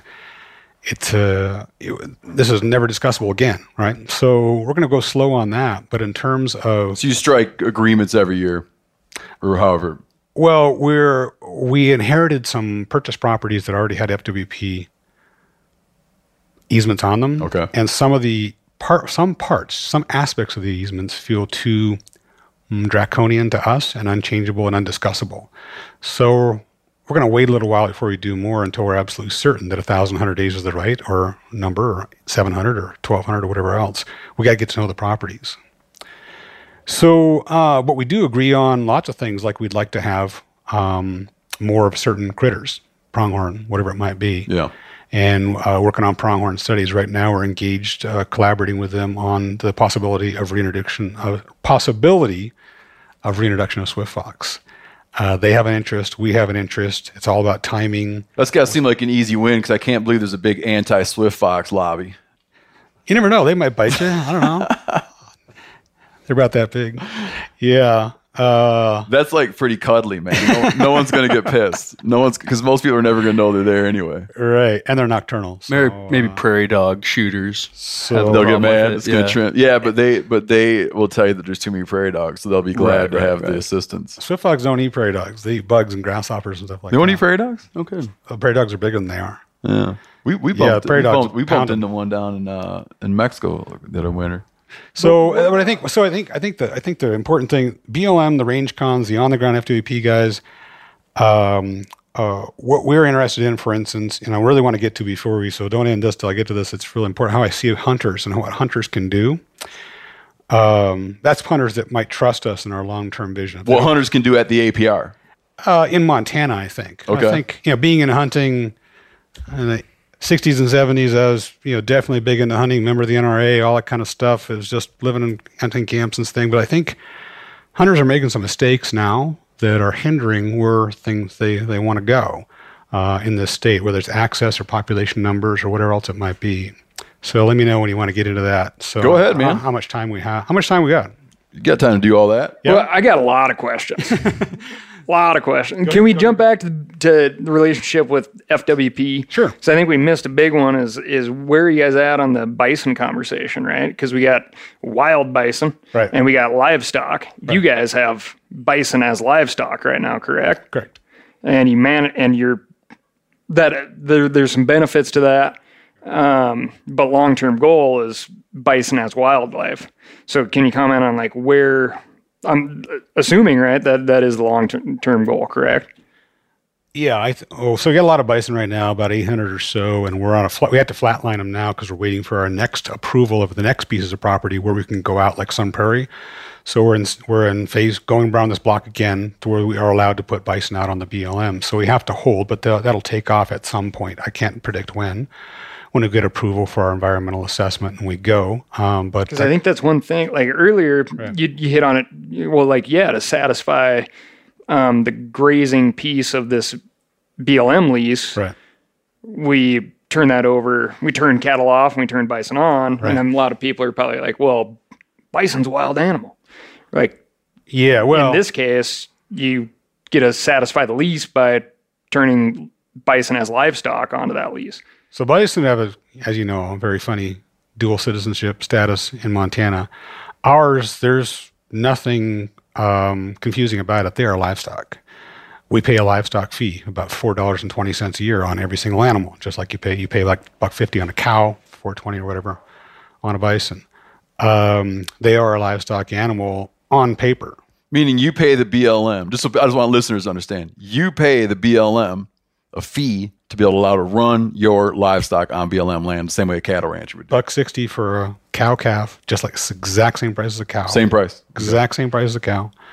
Yep. And the other thing I was just talking about is the Department of Livestock fee. There's a lot of fees associated with having livestock to different entities. So we pay exact same as cows in some cases more. Department of Livestock charges for some reason more for a bison than for a cow. Uh, so right now, I foresee for quite some time because as you take a look at trends, I want to get back to some of that. The trends you look at, the trend of bison on the way to becoming wildlife, I think it'll eventually happen down the road, but it's not happening very fast. So I think our our bison are going to be livestock for quite some time to come. I'm perfectly okay with that. Probably beyond my career lifetime. I'm guessing. Is there anything? be- oh, sorry. Go ahead. And I think the way I look at it, you know, are we going to try to ram it through somehow? I think the way I look at it, back to we started the podcast with um, looking at females. Let's go back to females. And funny, Michelle just raised her hand. I think it, I look at it like women's suffrage. And it was in the late 1840s in this big meeting in Seneca, New York, where they all of a sudden they realized women should have the right to vote. Susan B. Anthony and a bunch of other folks started different organizations and pushed and pushed and pushed and pushed and pushed. But that that that first seminal meeting where they got the epiphany that women should have the right to vote was in the late 1840s in Seneca, New York. And you know when they got the right to vote? 1920. 1920. I mean, how obvious is That's it? when that all those guys got How- together and decided to give them that gift. some of you, Well, it's about time. maybe even some in this They room, working think that was a big mistake that they ever got. Who knows? But, but you know, that took. Think how long that took and how obvious that is. I think right, polls keep saying I don't know a little over sixty percent of Montanans like to see wild bison in Montana. That's one indicator of a trend. They just became our national mammal. That's another indicator of a trend. Remember that? Uh, every animal, moose, grizzly bear, you just name it, goes anywhere it wants in Montana except for one. Who's, our, na- who's our national mammal, and 60% of the people in Montana, every time you poll, more people want to it. But look at women's suffrage. 70 years to get the right to vote after people realized it was the right thing to do. And that was, and a lot of people, even in 1920, were still upset that it happened. And I think bison, I don't know, it could, you know, sometimes historic inevitability, whether it's legalized marijuana, gay marriage, right to vote, bison in Montana can take a long, long, long time. What was your qu- What was your question, Michelle? He kind of answered it. I was uh-huh. going to say beyond social tolerance and acceptability of this animal. Yeah. What other factors do you think are inhibiting that acceptance? I think at different times, like in the women's suffrage example, at different snapshots in time along that continuum until uh, it actually occurs and you tip over the edge and it, it's there. I think the moment we're sitting in right now, which is kind of the only thing I, I can live with because it's today, is lack of understanding of the animal itself because it's been gone for so long. So the people that are most afraid, uh, concerned, um, skeptical, whatever it might be, um, uh, I find the there's a correlation. The people that have the most vehemence against it have had the least experience with the animal. Our direct neighbors who see them all the time across the fence. Here's our cows and there's our bison. Hundreds and hundreds of bison. Even watching them in the rut when they're really going at it, they go not a big deal because they've been desensitized. They know us, and they know the bison because they see them all the time. The people that are most hot about it, the further you away, get away from our bison, the more people get upset. You start seeing those sign, those huge green signs that say "Don't buffalo me." Yeah, there's all kinds of signs. Uh, so, but does that answer your question, Michelle? Yeah, well, I think the other Yeah. thing At the moment, it's just lack of understanding because it's been gone for so long. Not unlike a bear. Yeah, you, you also have there's like this there's this big sort of theoretical debate about them where it's like clashing worldviews, but the debate will get hung up on there, there's details along the way, you know, like like with like in Yellowstone. There's kind of like we're sort of in this this debate about like what is this animal, what's our relationship to it, is it wildlife, is it livestock? But then the debate gets hung up on like a snag, like brucellosis, right? And brucellosis, like this this disease, the disease spread issue, it winds up being that you can avoid the big conversation Right. about where are we headed as a people. Yeah. What is our relationship with wildlife and native flora and fauna? And you go like, well, yeah, but you know, let's let's hang it up on brucellosis for a minute. Yeah. And I think that will always there, there will always be a thing of the day where the debate centers around that. You know, Bruce, and I, you know, and, and, and that's probably not even an issue because you guys probably have quarantined, disease free. Yeah, we do. In the early 2000s, that was a really big one of the brucellosis. But then we sat down with a lot of rancher groups, sometimes, you know, 50 at a time, and circle of chairs at Second Creek Hall in Phillips County and us. And they say, tell us what you're doing. And they ask really good questions. Um, and we said, here's how we do it. We, at the source, Wind Cave National Park at that time, Elk Island National, we we do all 20 diseases, reportable diseases by the Department of Livestock, not just brucellosis. Make sure they don't have it as they load up. They get TB, tuberculosis checked on both sides of the border. Uh, it's just a, a law, so they have to be quarantined here, but it's for TB. When they get here, they sit for a couple of months, then they go out onto the landscape. We also do testing, uh, random testing, knock them down with tranquilizer darts, take hair and blood samples, send that in, so we get a report every year of how the herd health is doing. Yeah. A lot of people don't test that much. Uh, so, and those tests are available to anybody who wants them. If ranchers want a hard copy, just come over. We'll give you a hard copy. We'll show you exactly what got back. So, completely open book and transparent on that. So, the brucellosis actually it pops up a little bit here and there, but since really after 2010, 2011, it's really tapered off to it's gone Yeah. for the most part. A little bit here and there, but mostly it's gone. And um, now the the idea of wild bison and what they will do to us and damaging property and how much Yeah, that's what I was gonna say. Like then it becomes you get my point that Yeah. there will always be another thing, and so then it's like, well, the integrity of fences. yeah. That's really what's at issue for me is the integrity of fences, and and now we'll talk about that for a long time. So right? bison crash, our fen- you know, bison crash fences, and we'll say Fish, Wildlife, and Parks. One of the best things they've done for us. A lot of good things they do. It's a good organization. They helped us design the most wildlife friendly fence we could possibly imagine. Wildlife and people friendly fence. So it's 44 inches at the top, so elk can sail over. We got a lot of cameras that show elk sailing over. Pronghorn underneath, 18 inches off the deck, off the bottom, so the pronghorn can hit it at some pretty good speed. They don't have to go back and forth and back and forth. And then there's one hot wire. Bison don't like that hot wire. Oh, okay. All solar paneled, or it's all solar powered in one and a quarter mile increments, so the whole fence doesn't go down. But you watch wildlife, we want to make it like Gore-Tex, sort of. All wildlife can go back and forth, but it stops the bison. That's a trick. that is a trick. Yeah. It's amazing to watch these cameras and a you know five point bull elk, lazy. That's judgmental, but all the other elk go over. He sticks his head through the fourth and fifth wire, just jams through that wire, and uh, the camera's shaking all over the place. But he's rubbing that hot wire on his belly. Couldn't care less. Nothing. Nothing bothered is bothered about that heat, that hot wire except the bison. They don't like it, so they back off. They stay away. So we use one hot wire to keep them where they are. The other thing we use is tons of water and amazing forage. They're happy at home.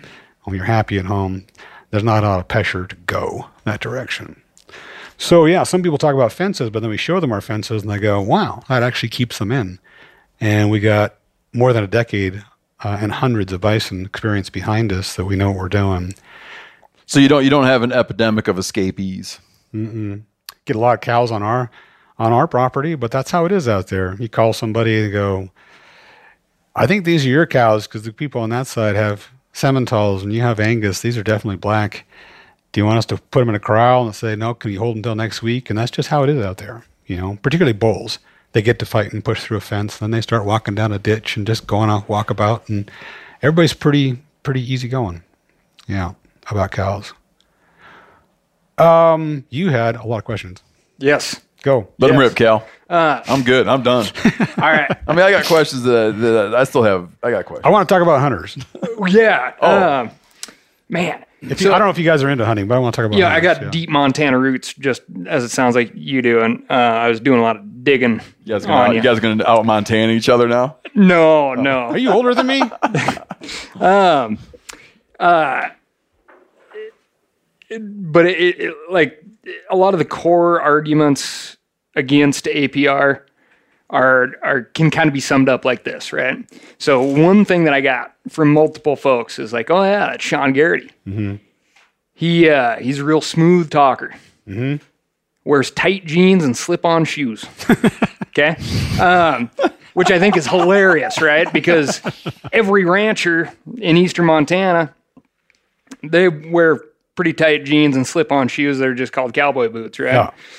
Um, and that's how like a lot of these arguments are like driving up land property values. Um, but to me, uh, and we talked about it a, a bunch and, and you use this word access in the beginning of this thing, we, we hit it pretty good, but you know, like our secretary of the interior at one point, he was trying to hijack the word access as a place where you can drive your RV and hook it up to power and water. Right. That, that's not the access that you and your dad enjoyed on the Rocky Mountain front and the Bob Marshall, right? Right. Um, and so I know a lot of folks, myself included, is is like there there's a hole here that I think and and I think everybody in this room is going to agree with you that hunters do plenty of shooting themselves in the foot. Um, but it, it's it's hard and we do good. We, we're doing better i think every year on activating hunters around issues and and getting uh, that united voice that i'm f- in full agreement man. We need to get a hell of a lot better at that. Um, but it's like so how is apr going to define access right? And and I, I had one real snide comment where they're like well yeah access might be you got to go drive around in one of their lifted up sprinter vans in their serengeti model right Yeah. um, and and you know, I'm I'm I guarantee I'm not going to say anything you don't already know, right? But you know, if you're looking for more funding, like every nonprofit is, is like, is there? Can you guys add something into your mission statement that is bulletproof and long term that says, yeah, we are going to guarantee access to hunters. We're going to guarantee hunting long term and that's the way where we're gonna swing these hunters over and be like more favorable long term and maybe we're providing a big chunk of uh, dollars for the fund is there is there some middle ground there no. okay Are you guys are you guys ironclad on allowing um, Swift Fox, or might you change your mind about Swift Fox? Allowing Swift Fox? Yeah. Oh, we're working hard to get him in there. So that's Absolutely. You mo- but you don't need to leave it open that you're going to change your mind about it. About Swift Fog? Yeah. No. Okay. But it's not in our mission statement. We're all about It's Swift not Fog. in your mission statement, though. Here's the reason why. Is I think uh, to your question, why are we not going to put that in the mission, mission statement? I've looked at this statement for a long time, and we've made it simpler and shorter. We're trying to make it more universal, and uh, so that it fits a lot. if I put that in there for hunters, this is what to me that would be what a politician would do. I'm going to promise this for hunters, et cetera. And then you go down the road. I just walk three blocks down. Then I'm going to promise this for snowmobilers. Then I'm going to promise this for skydivers. Then I'm going to promise this for Audubon people and bird watchers. And pretty soon you got yourself all tangled up in a lot of promises that don't match up. Yeah. So I'm going to pick something really big, not amorphous and squishy, but you know the seven points of the North American hunting, North American conservation model. There's seven. Yeah. Elk Foundation calls them the Seven Sisters. Those are pretty. Those are pretty high high level things, and it doesn't say this and this and this and access to whatever amounts it might mm-hmm. be, right? And that has endured for a very long time. I think it could use some tweaks. I have some comments about that. And there's tons of contradictions with it. There not there's there's tons of things that Exceptions, yeah. well, yeah. there's tons Stuff- of things that aren't that we're doing that don't jive with the model. it's not working. Right. Yeah. Privatization, all that kind of stuff. So, what I want to do is try to include everybody. And uh, and uh, you we we want to do is include everybody in our mission statement, but not get screwed down so tight that we made this promise back in 2017 to something, whatever it might be. We'll hear people say, "Well, you just you have this in block management, the two crow, because this other place over here on the PN, which is true, where you can't hunt elk. There's no elk hunting allowed. The reason why is we don't have any elk on the PN, and the populations out there are pathetic as it is. Let us build robust populations. We'll open it to elk. You can hunt mule deer, sharptail, pheasants, and all kinds of other stuff on the PN, but no elk because there isn't any. We did give out two bighorn sheep tags on the PN because FWP Region Six uh, Four asked us to do that. But yeah, we're going to try to build. Right now, we're trying to build robust populations. We take all this flack. See, they lied. You can't hunt elk on the on the two crow. They're against or on the on the PN. They're against hunters. Life is nuanced. You have I've to. been on a lot of block management properties where they have don't touch rules. Yeah, I've hunted Happens pheasant all the time. I've hunted on, on in Choteau, you know, north of Choteau on Solid Road up there for pheasants on block management. You come on, you get to do the morning. You get three guns. Doesn't matter how many people in your party. Three guns. You're off at noon because another crew comes in, and Sundays only because the runners are at church. They don't want you there on Saturdays because it's too loud. All kinds of restrictions. They're not against hunting. So there's five of us. One of us has to leave a gun in the trunk. Truck we just block with the dogs. You know, you just got to adjust. But uh, mostly what we get critiqued by is I want to be able to hunt and trap everything, or you're not into hunters. I think life is not that black and white. And because of that black and whiteness, frankly, permeates some of the hunting community. That's why hunting's losing some public support, frankly. It's just too aggressive, too in your face, too blunt. And nature is nuanced. And so is a big project like this. Okay. Was was the big advice? That's it? No. Oh. I was just answering one of his many questions here. Yeah. Here's the advice I think you guys could help with. Maybe you'll say, nah, we don't want to do that. That's your you guys' job. so one of the things we get with Fish Life from Parks, and they're not against this, they're just going, guys, we're in a bind here. Um, some of this is region six, some region four. And we'll say, we'd love to have more of this particular thing. So let's just focus on elk. Okay. It's not so touchy. Okay. And we said that, you know, as best we could tell, the, the carrying capacity from a science standpoint out here for elk is if you have 450,000 cows, there could be a lot of elk out here. In this whole area, whole region, the counts might be six or 7,000, maybe a little bit more elk out there. Not much in a huge area. Again, you can spend an awful lot of time, and I have, hunting around any time of the year. You're going to have a hard time finding elk, all right? So, robust populations of elk, how do we get there? And how are quotas or population criteria set? Nor- the North American Conservation Model says wildlife is set through science. And we talk to people in the region, they go, no, landowner tolerance. Yeah. So it has nothing to do with science and carrying capacity and where elk can be and can we fit this many in here. Well, you could it's social science. Yeah. So I guess that is social science, exactly. So you go to a, a you, you go. They say we would like to raise quotas, but we get extreme pushback from a rancher. And this is going to get onto something you can do, I think, from a rancher saying the elk are eating me out of house and home. Uh, you're mismanaging me. You're the it's the public's wildlife. It's on my place. It's eating my stuff. You're mismanaging it. Population, overall populations of elk need to go down. Those people say something to the legislature. Legislature says something to the FWP commission. Commission says lower those quotas. I'm getting a lot of heat up here in Helena. Quotas go down, and that's where a lot of the on the ground guys are. Of no animosity towards the FWP folks. They're in a difficult bind. So imagine this scenario. I was thinking I was in Spain last year with my wife, and we were eating this unbelievable prosciutto, and I had time to think about philosophical things. I said, imagine I know the front pretty well. It's where I grew up. Imagine you had a rancher, and they're ranching cows out on the front somewhere west of Choteau, right? Just in those slopes underneath Castle Reef or Sun or uh, or Sawtooth, and that a lot of you guys have been up there before. And uh, somehow they're reading something. They go, "Gosh, you see what these what prosciutto sells for? Like a you know per pig, what you make." And all you got to do is feed them acorns and things like that. We got to we got to get ourselves about 300 hogs and add them to our cow situation and as a portfolio and make a whole lot of money. And we can get acorns, which is what you feed them. We finish them on acorns from California, super cheap. They're trying to get rid of them. So they do all that, get the hogs, feed them acorns, make these beautiful product, cut them all up, and then they they have to air dry or age for about four weeks. So they hang them in the forest on private land. It's their private land. And they hang big front shoulders and bad bat the back uh, quarters in the forest to air dry. Right. This is the Rocky Mountain front. They're hanging ham all through the forest. It's grizzly bear country, but grizzly bears are evenly distributed. Twenty thousand acres, twenty-five thousand acres, grizzly bear territory, home range, something like that. Everything goes pretty good for about a week or so. One morning they walk out and there's nine grizzly bears in their forest having a great time with those hams. All right. Call up FWP. We got a grizzly problem here. And they go, What? So I got nine grizzly bears eating my stuff. So, well, do you have a fence around that? No, why should I have to fence that? That's the public's wildlife. You're mismanaging them. We need to knock down the overall population of bears. This is untenable for me. It's costing me a lot of money. All right. So you hear that story and go, hmm, where do I fall in this equation? How do I think about that? Move it over to where we're working. you have some ranchers. they've moved into definitely elk habitat, kind of like grizzly bear habitat, elk habitat, and they're getting along with cows are just fine and all that. But they've been buying hay on the open market, you know, big one ton bale, one ton round bales.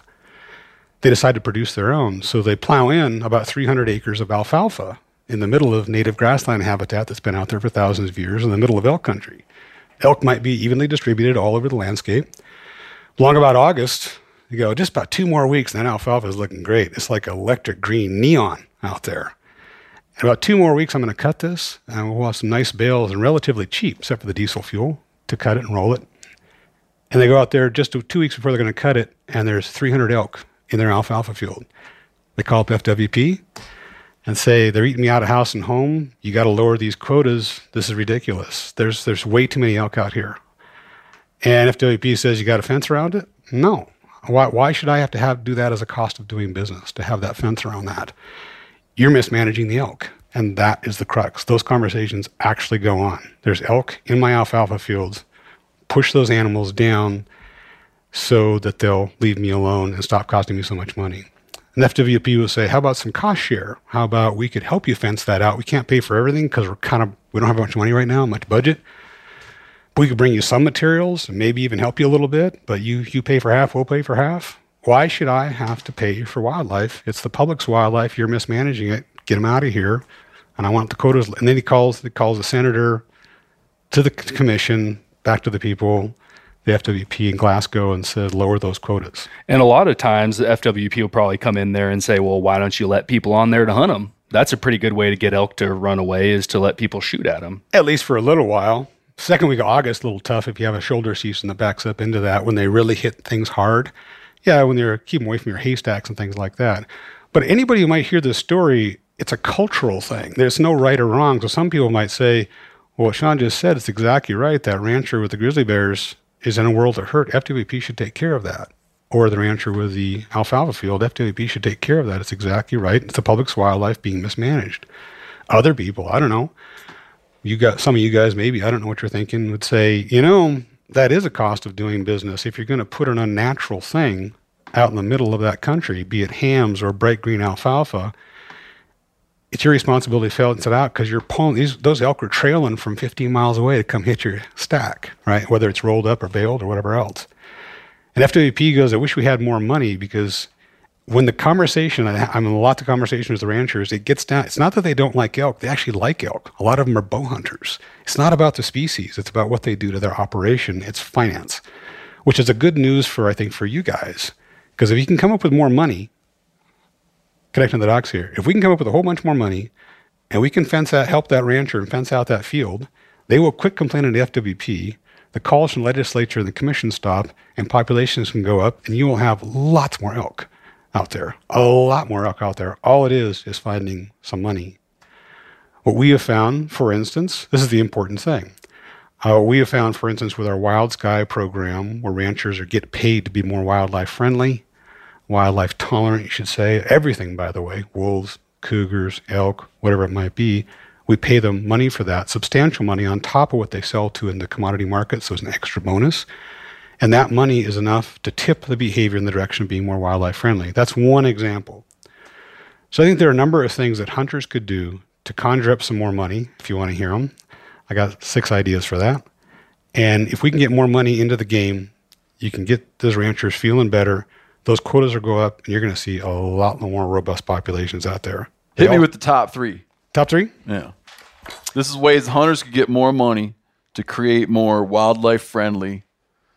Sean Gerrity's top three re- ways in which hunters could pump more money to make a more wildlife friendly habitat regime out there in the United States of America. Some yeah, equaling, good more, title? equaling more wildlife. equaling more alive so that you can hunt it, you can chase it around, yeah, and have more fun. Okay, you, got, Every- you got my attention. everybody wins.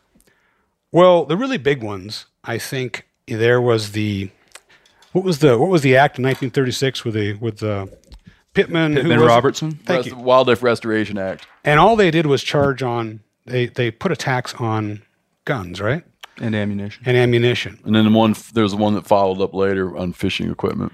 I think Johnson. if you actually lobbied, I'm guessing backcountry or somebody has lobbyists and lobbied together in Montana and said, we want to do something like that. We want to tax all kinds of stuff. Oh yeah, man, we're all over this. They won't do it. So I next, mean the backpack tax? next idea.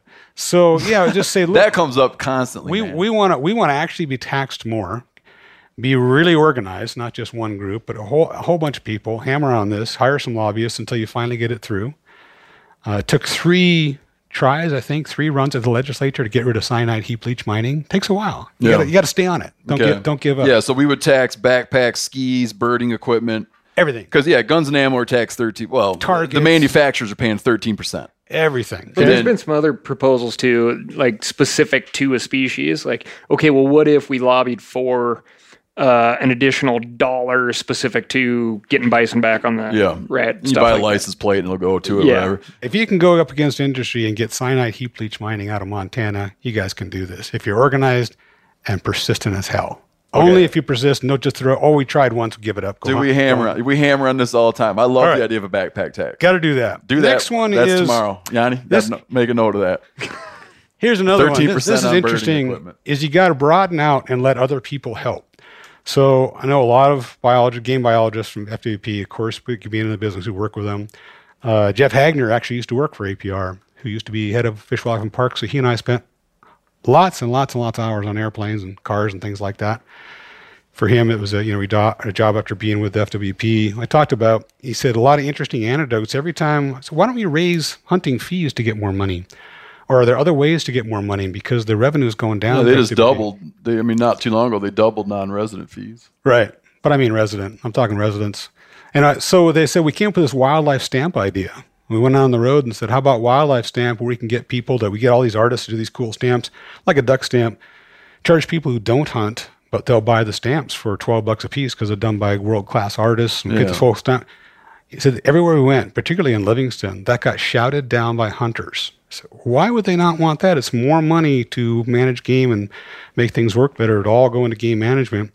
He said, you know, people said, and it was hunting guides and hunters, and the loudest, most volatile one was over in Livingston one night. He said, we just backed off.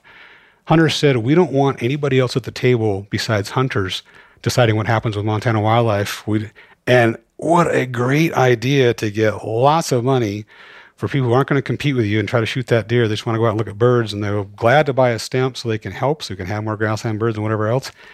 I think hunters chase away other people because you want to own the discussion. That's a big mistake. I think there's lots of people in Montana. Wildlife viewing is on a dramatic increase, decades long increase. There's a lot of money in those people pockets, and you're leaving it on the table. Here's another one. Another one with sports. So I don't know if any of you golf or ski at Bridger Bowl or whatever I'm else. anti-golf. Definitely no golfing. I don't golf either. Okay, let's not go with that. I'm joking. I'm not anti-golf. My father was a golfer. So anybody downhill ski ever, your hunting is not keeping up with the increase in price of sports. I bought my first season pass in 1978 at Bridger Bowl. I think it was $110. Seemed like a king's ransom at the time. Almost killed me to pay that much money. I mean, that was uh, uh, didn't leave me any money for gas to go, so it was a bad move. Had to hitchhike or you know get rides up there in college. And now let's see. At Bridger Bowl, I think a season pass is 800 bucks. If you want to go skiing one day, I think it's $59 for one day. And you can get a 10 pass thing for 510 bucks. Take so just look at other sports like golfing for 3 hours, that'll cost you 40 bucks for one time for 3 hours. Skiing one time from 9:30 until 4 o'clock in the afternoon, 59 bucks. So you can get an elk hunting season pass, 10 bucks for your general tag. And what's the elk tag now? $15? I don't know. It's 15. I always buy it in. No, the, I, I always buy the It is sportsman's what it is. package. Okay, anyway. So you can go It's to like like 120 Was it for 24, all of it. 24? Yeah. So if you want to go elk hunting in Montana, for gosh sakes, one of the best places in the world, you want to go elk hunting in Montana, 10 bucks for your general tag, and it, it's $10. So 20 bucks. 600 for a non-resident. 800. I'm just talking about, forget that. Not on residents, you guys sitting right here, right? You get a season pass to hunt elk in Montana for four straight months for 20 bucks. Yeah. And FWP says every time we try to raise it, people come absolutely unglued. So And yeah, so- you'll never you'll never hear. Okay, okay. So I I, know you're like throwing out like general recommendations for general folks. I don't think that. I mean, I think for general, we folks, did. How long did it take? You're like- not paying up. Sam, you probably know. Uh, how long was the duck stamp set at 15 bucks? Oh, I mean, like 40, 50 years. They didn't. Even, they didn't even get it adjusted Yeah. for inflation when it yeah, came out. no, no. So, look, I, Yeah, it You're was right, a pittance. I think the hunters can't. Com- so you know, if you can't, so if you can't do it, We want it all, man. if you can't, yeah, we want it from not to pay. and I don't care if those dumb skiers pay that much, or those golfers, or boaters, or anybody else. We don't want our tags going up. And I hear, I, I actually argue, you know, on a chairlift with people. Someone who's got an eight hundred dollar ski tag, saying, if I have to pay twice what I'm paying now, I'm done. I can't hunt. I said, yeah, but that bottle of High West whiskey cost you forty five bucks.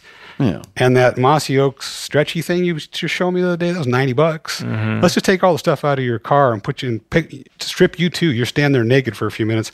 I want to price everything that you use to hunt. And you can't pay 45 bucks for an elk tag, Yeah, I think if, I think a couple year ones are things that people are already talking about, but they're not doing it. Yeah, there are things that people are already talking about. There's a uh, robust conversation. You know, I, I, I like them. There's a lot of movement there. The one I really agree with you on, I think that, that, that yeah. I think that point? people are really resistant, understanding, like knowing where the money goes and Right. the good that it does. I think there's an irrational resistance to paying a fair price for the opportunity. So FWP's revenues, they're $59 million a year that they get for game stuff. They do other stuff, fishing, but 59 million bucks a year. If you get that to 100 million bucks or 120 million bucks or 150 million bucks, now we're going to start to get a lot more access and a lot more animals. That's the most point to pay those ranchers to fence that stuff out. They're calm, more wildlife. But it gets down to money, I believe. So if the easiest thing, if none of this stuff, because legislative change and all that kind of stuff, hunting groups could also get together. FWP has an FWP foundation. There's nothing in it. It might have almost nothing in it. If you guys all got together, formed some organization, and you just raise money for the FWP Foundation, just just like APR, money straight into that, raise three, four million bucks a year. That's a lot of fences around alfalfa fields. That makes a lot of ranchers happy. That gets the FWP, Region 6, Region 4 off the hook. No more screaming at them, you got too many elk here, or bears eating my prosciutto, or whatever else. Now I'm happy, I'm cool, because I'm a hunter too if I'm a rancher. A lot of them are. And now all of a sudden those quotas can go up. Just give, just today, when I leave, write a check to the FWP Foundation. You don't have to ask anybody, no change of Congress or laws or anything like that. Just give them the money, but earmark it for that. I want it for wildlife damage. I want it to be helped for wildlife damage and fill that bucket up. Fundraising is hard, but you you guys, if you got with your with Steve's reach and that mouthpiece, the reach that he has, and just say, I want you guys, just like I want you to buy Schnee's boots, or I want you to buy my cookbook or whatever else. Oh, and by the way, you guys, do not go to sleep tonight until you write a check to the FWP Foundation. Well, it's a big damn country, and Montana's just one state. You're talking to a lot of hunters here, though. Yeah. What if everybody There's a wrote, few floating around? What if everybody wrote fifty bucks? fifty bucks. Every guide, everybody wrote fifty bucks. You, you'd get millions. Yeah, or buy uh, buy three duck stamps. whatever it is. But you guys ought to be jamming for millions into that foundation.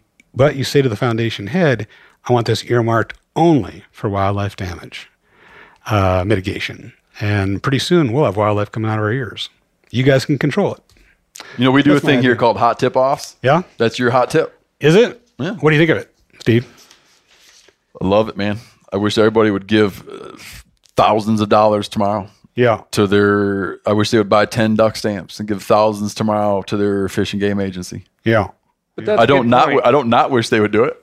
That's a good point, though, right? It's like in in closed circles, I, I kind of spin this argument different ways, but um, you know, hunters as a group, that's just Right.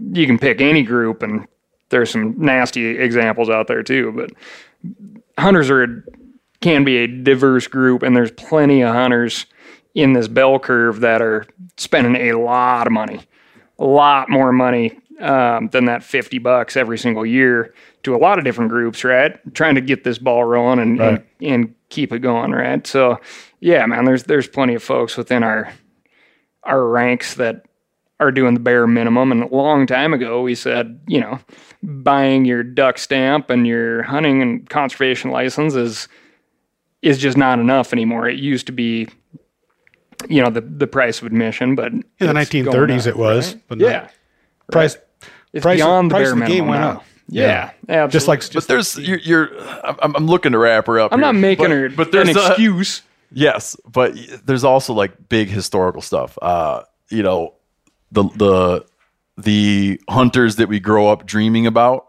okay, that we tell the narratives of and talk about. John Colter. Um, you mentioned the guy that you know, the guy that was in charge. One of the guys that was in charge of hunting game to supply the Lewis and Clark expedition was a feller by the name of John Colter.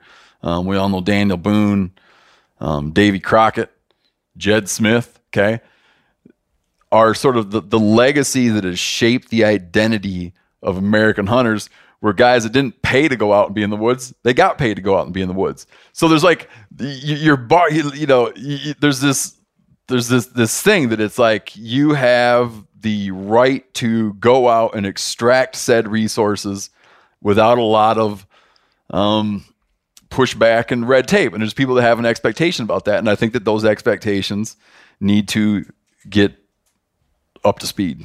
I I agree. But there is a there's a way if you want to look at be like where did our mind frame come from? That that's mine. I should be allowed to go out and get it. Uh, you don't need to. It's not hard to understand how we came to view it that way. So when, when something country was founded on it. when something has a real long track record, like a mentality that has a long track record, it's difficult to spin it. And, and people did a big move toward changing it and you know, during the Franklin Roosevelt administration with the Wildlife Restoration Act. Um, when we had to, you know, people were like, had to start doing a duck stamp. That's a big step. People had to start using non-toxic shot to hunt waterfowl. Like, oh my God, I'd rather quit duck hunting than do that. Right.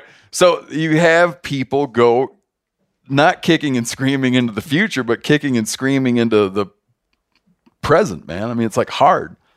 So, uh, but anyone that's involved in wildlife policy in any kind of serious way, and anyone that's involved in hunting and fishing in America in any kind of serious way, realizes and really better realize that fun that wildlife costs money.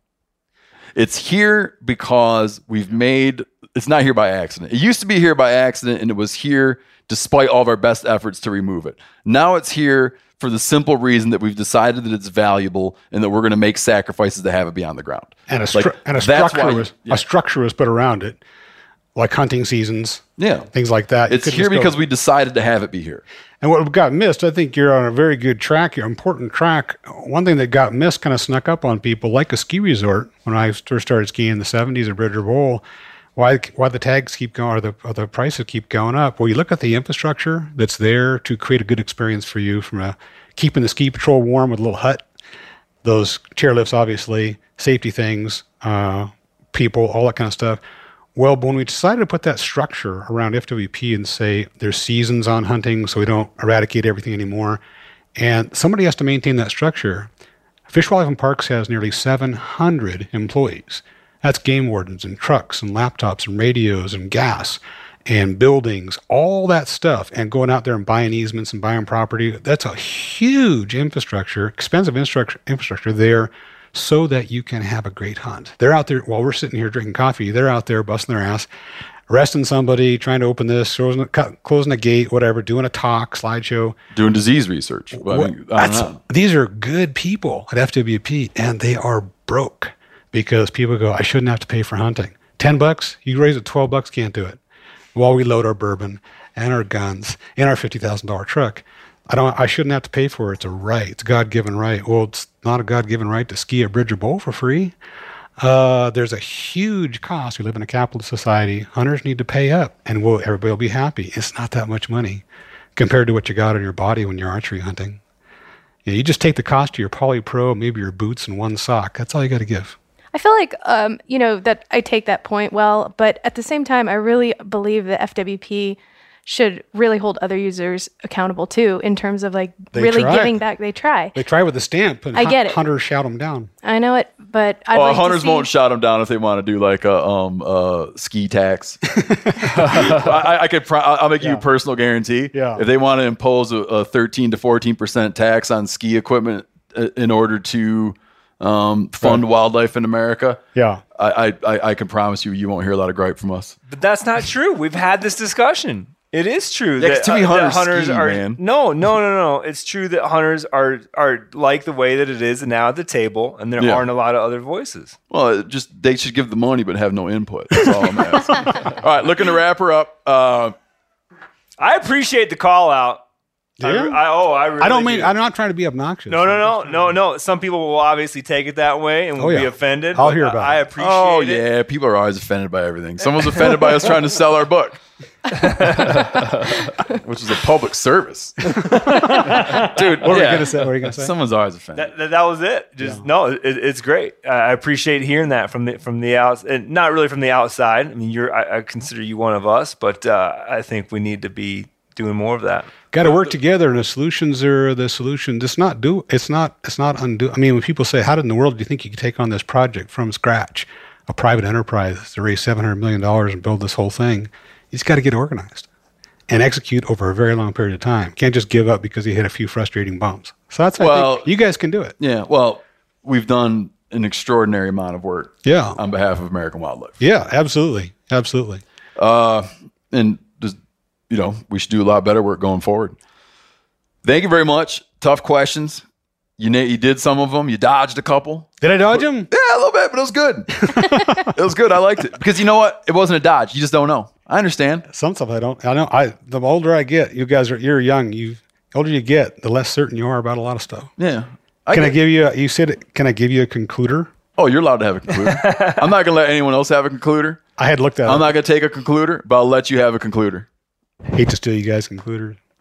Here's what I like people to take away. They probably, even you guys, might have another thousand questions. I'm glad to come back anytime uh, to try to answer them. Something, something that didn't sound quite right. Say, we got to get back in here and straighten this out, whatever it was. You know, glad to do it. Please do. People listening, what I'd like you to take away is you can count on us to keep going. So we've done 20, 29 property acquisitions. We're adding about 35,000 acres a year to our model.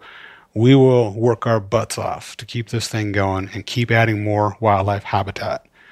We'll work really hard to take that habitat and move it into something that is going to support a huge amount of wildlife, but also change the baseline for which what is normal today in Montana And when you come out, you'll see less fences, you'll see less takeout, uh, keep out signs, more signs saying "Welcome to Prairie, American Prairie Reserve" on our private land. And we want to make things like corner hopping and all that kind of stuff moot because the fence isn't even there. We've already done that. We can show you in thousands and th- tens of thousands of acres where we've already done that. Where it's a, it's a, you don't have to say that. You just walk right across our private. The checker, the whole world of checkerboard goes away because you can't see it anymore. All right. But um, we'll also put in infrastructure. We're just finishing our second really big campground right on 191. There's where it'll be open in the spring, but there's hunters and other. So we'll put in campgrounds, 15 bucks a night. If you think that's exorbitant, you can camp on the BLM right next door for free. Guerrilla camp.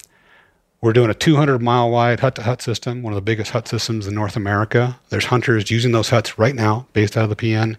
We're moving west to east all the way across towards the Fort Peck Dam. So we'll put in things for you. We'll buy the land, we'll remodel the land, we'll work on wildlife populations, we'll put in places for you to stay and make it easy for you to move about. Try to take it back in some ways to the old days. But you guys can help us mostly by helping barking up the wrong tree by hammering on us for access. All I can say is don't worry about it. Come talk to me, come talk to anybody, our CEO, Ali Fox. Just ask, are you guys really serious about public access? And then, once you feel good about that, help us build wildlife populations. And you can do that by some ideas we just talked about in the last half hour. The issue is the populations. It's because everybody's chasing around tiny little fragments of what used to be there. If we can grow that up big, everybody's going to win. But you got to help the ranchers. They're working on 3% margins. They need some help. No matter what you think, whether they should share the cost or whatever else, just let's just help them out. We'll get more wildlife. So that's what I'd say. We'll keep working. All right. You have to wait. Save your concluders.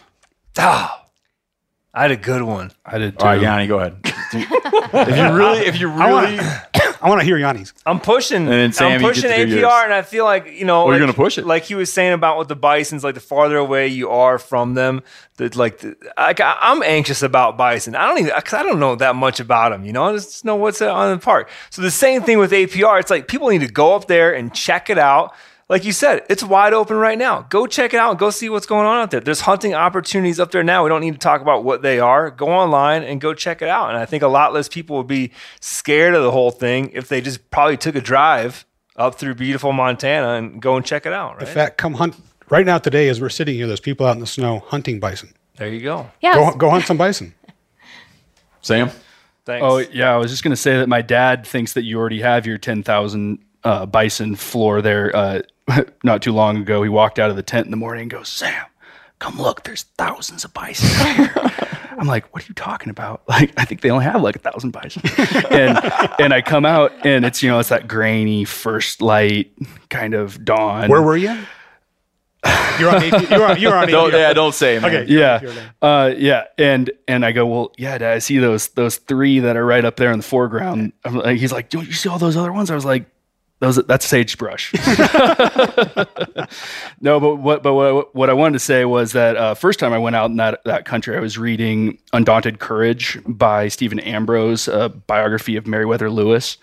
And and talking about this area, uh, Stephen Ambrose said that it is the the area that's least changed since Lewis saw it, and that was just so inspiring to me in that moment because I was like six seven miles back in hiking, chasing around elk, um, and it's just magnificent country, and it it, it always uh, plays with my imagination to to think about what it looked like you know that 200 years ago when they saw it and how cool it would be to have that kind of population level again for wildlife someday Good. It's great. Glad you're getting out there. We're trying to get people to see it. And it's a long ways, and so many people have questions I actually never been there. A lot of Montanans have never even seen it. Well, Kelly, you might as well wedge one in.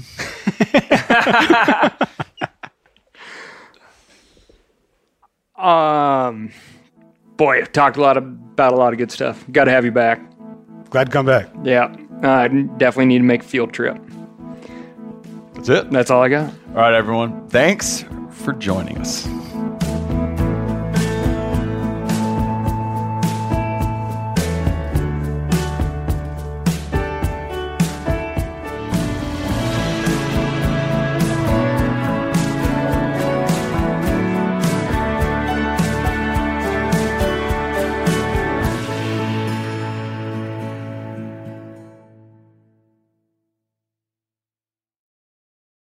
I'm sure a lot of you guys remember the old ceremonial hunting tradition of eating the heart out of the first animal you kill.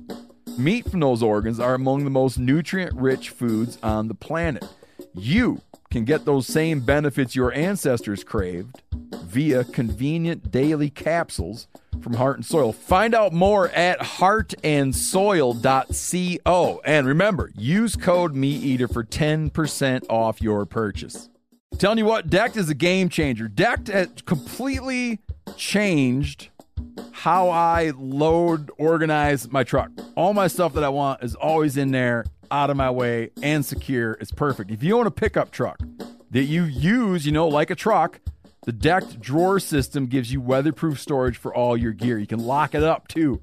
You keep your tools and gear organized, job site or out in the field. Go to deck.com slash meat eater to receive free shipping. Go to decked.com slash meat eater.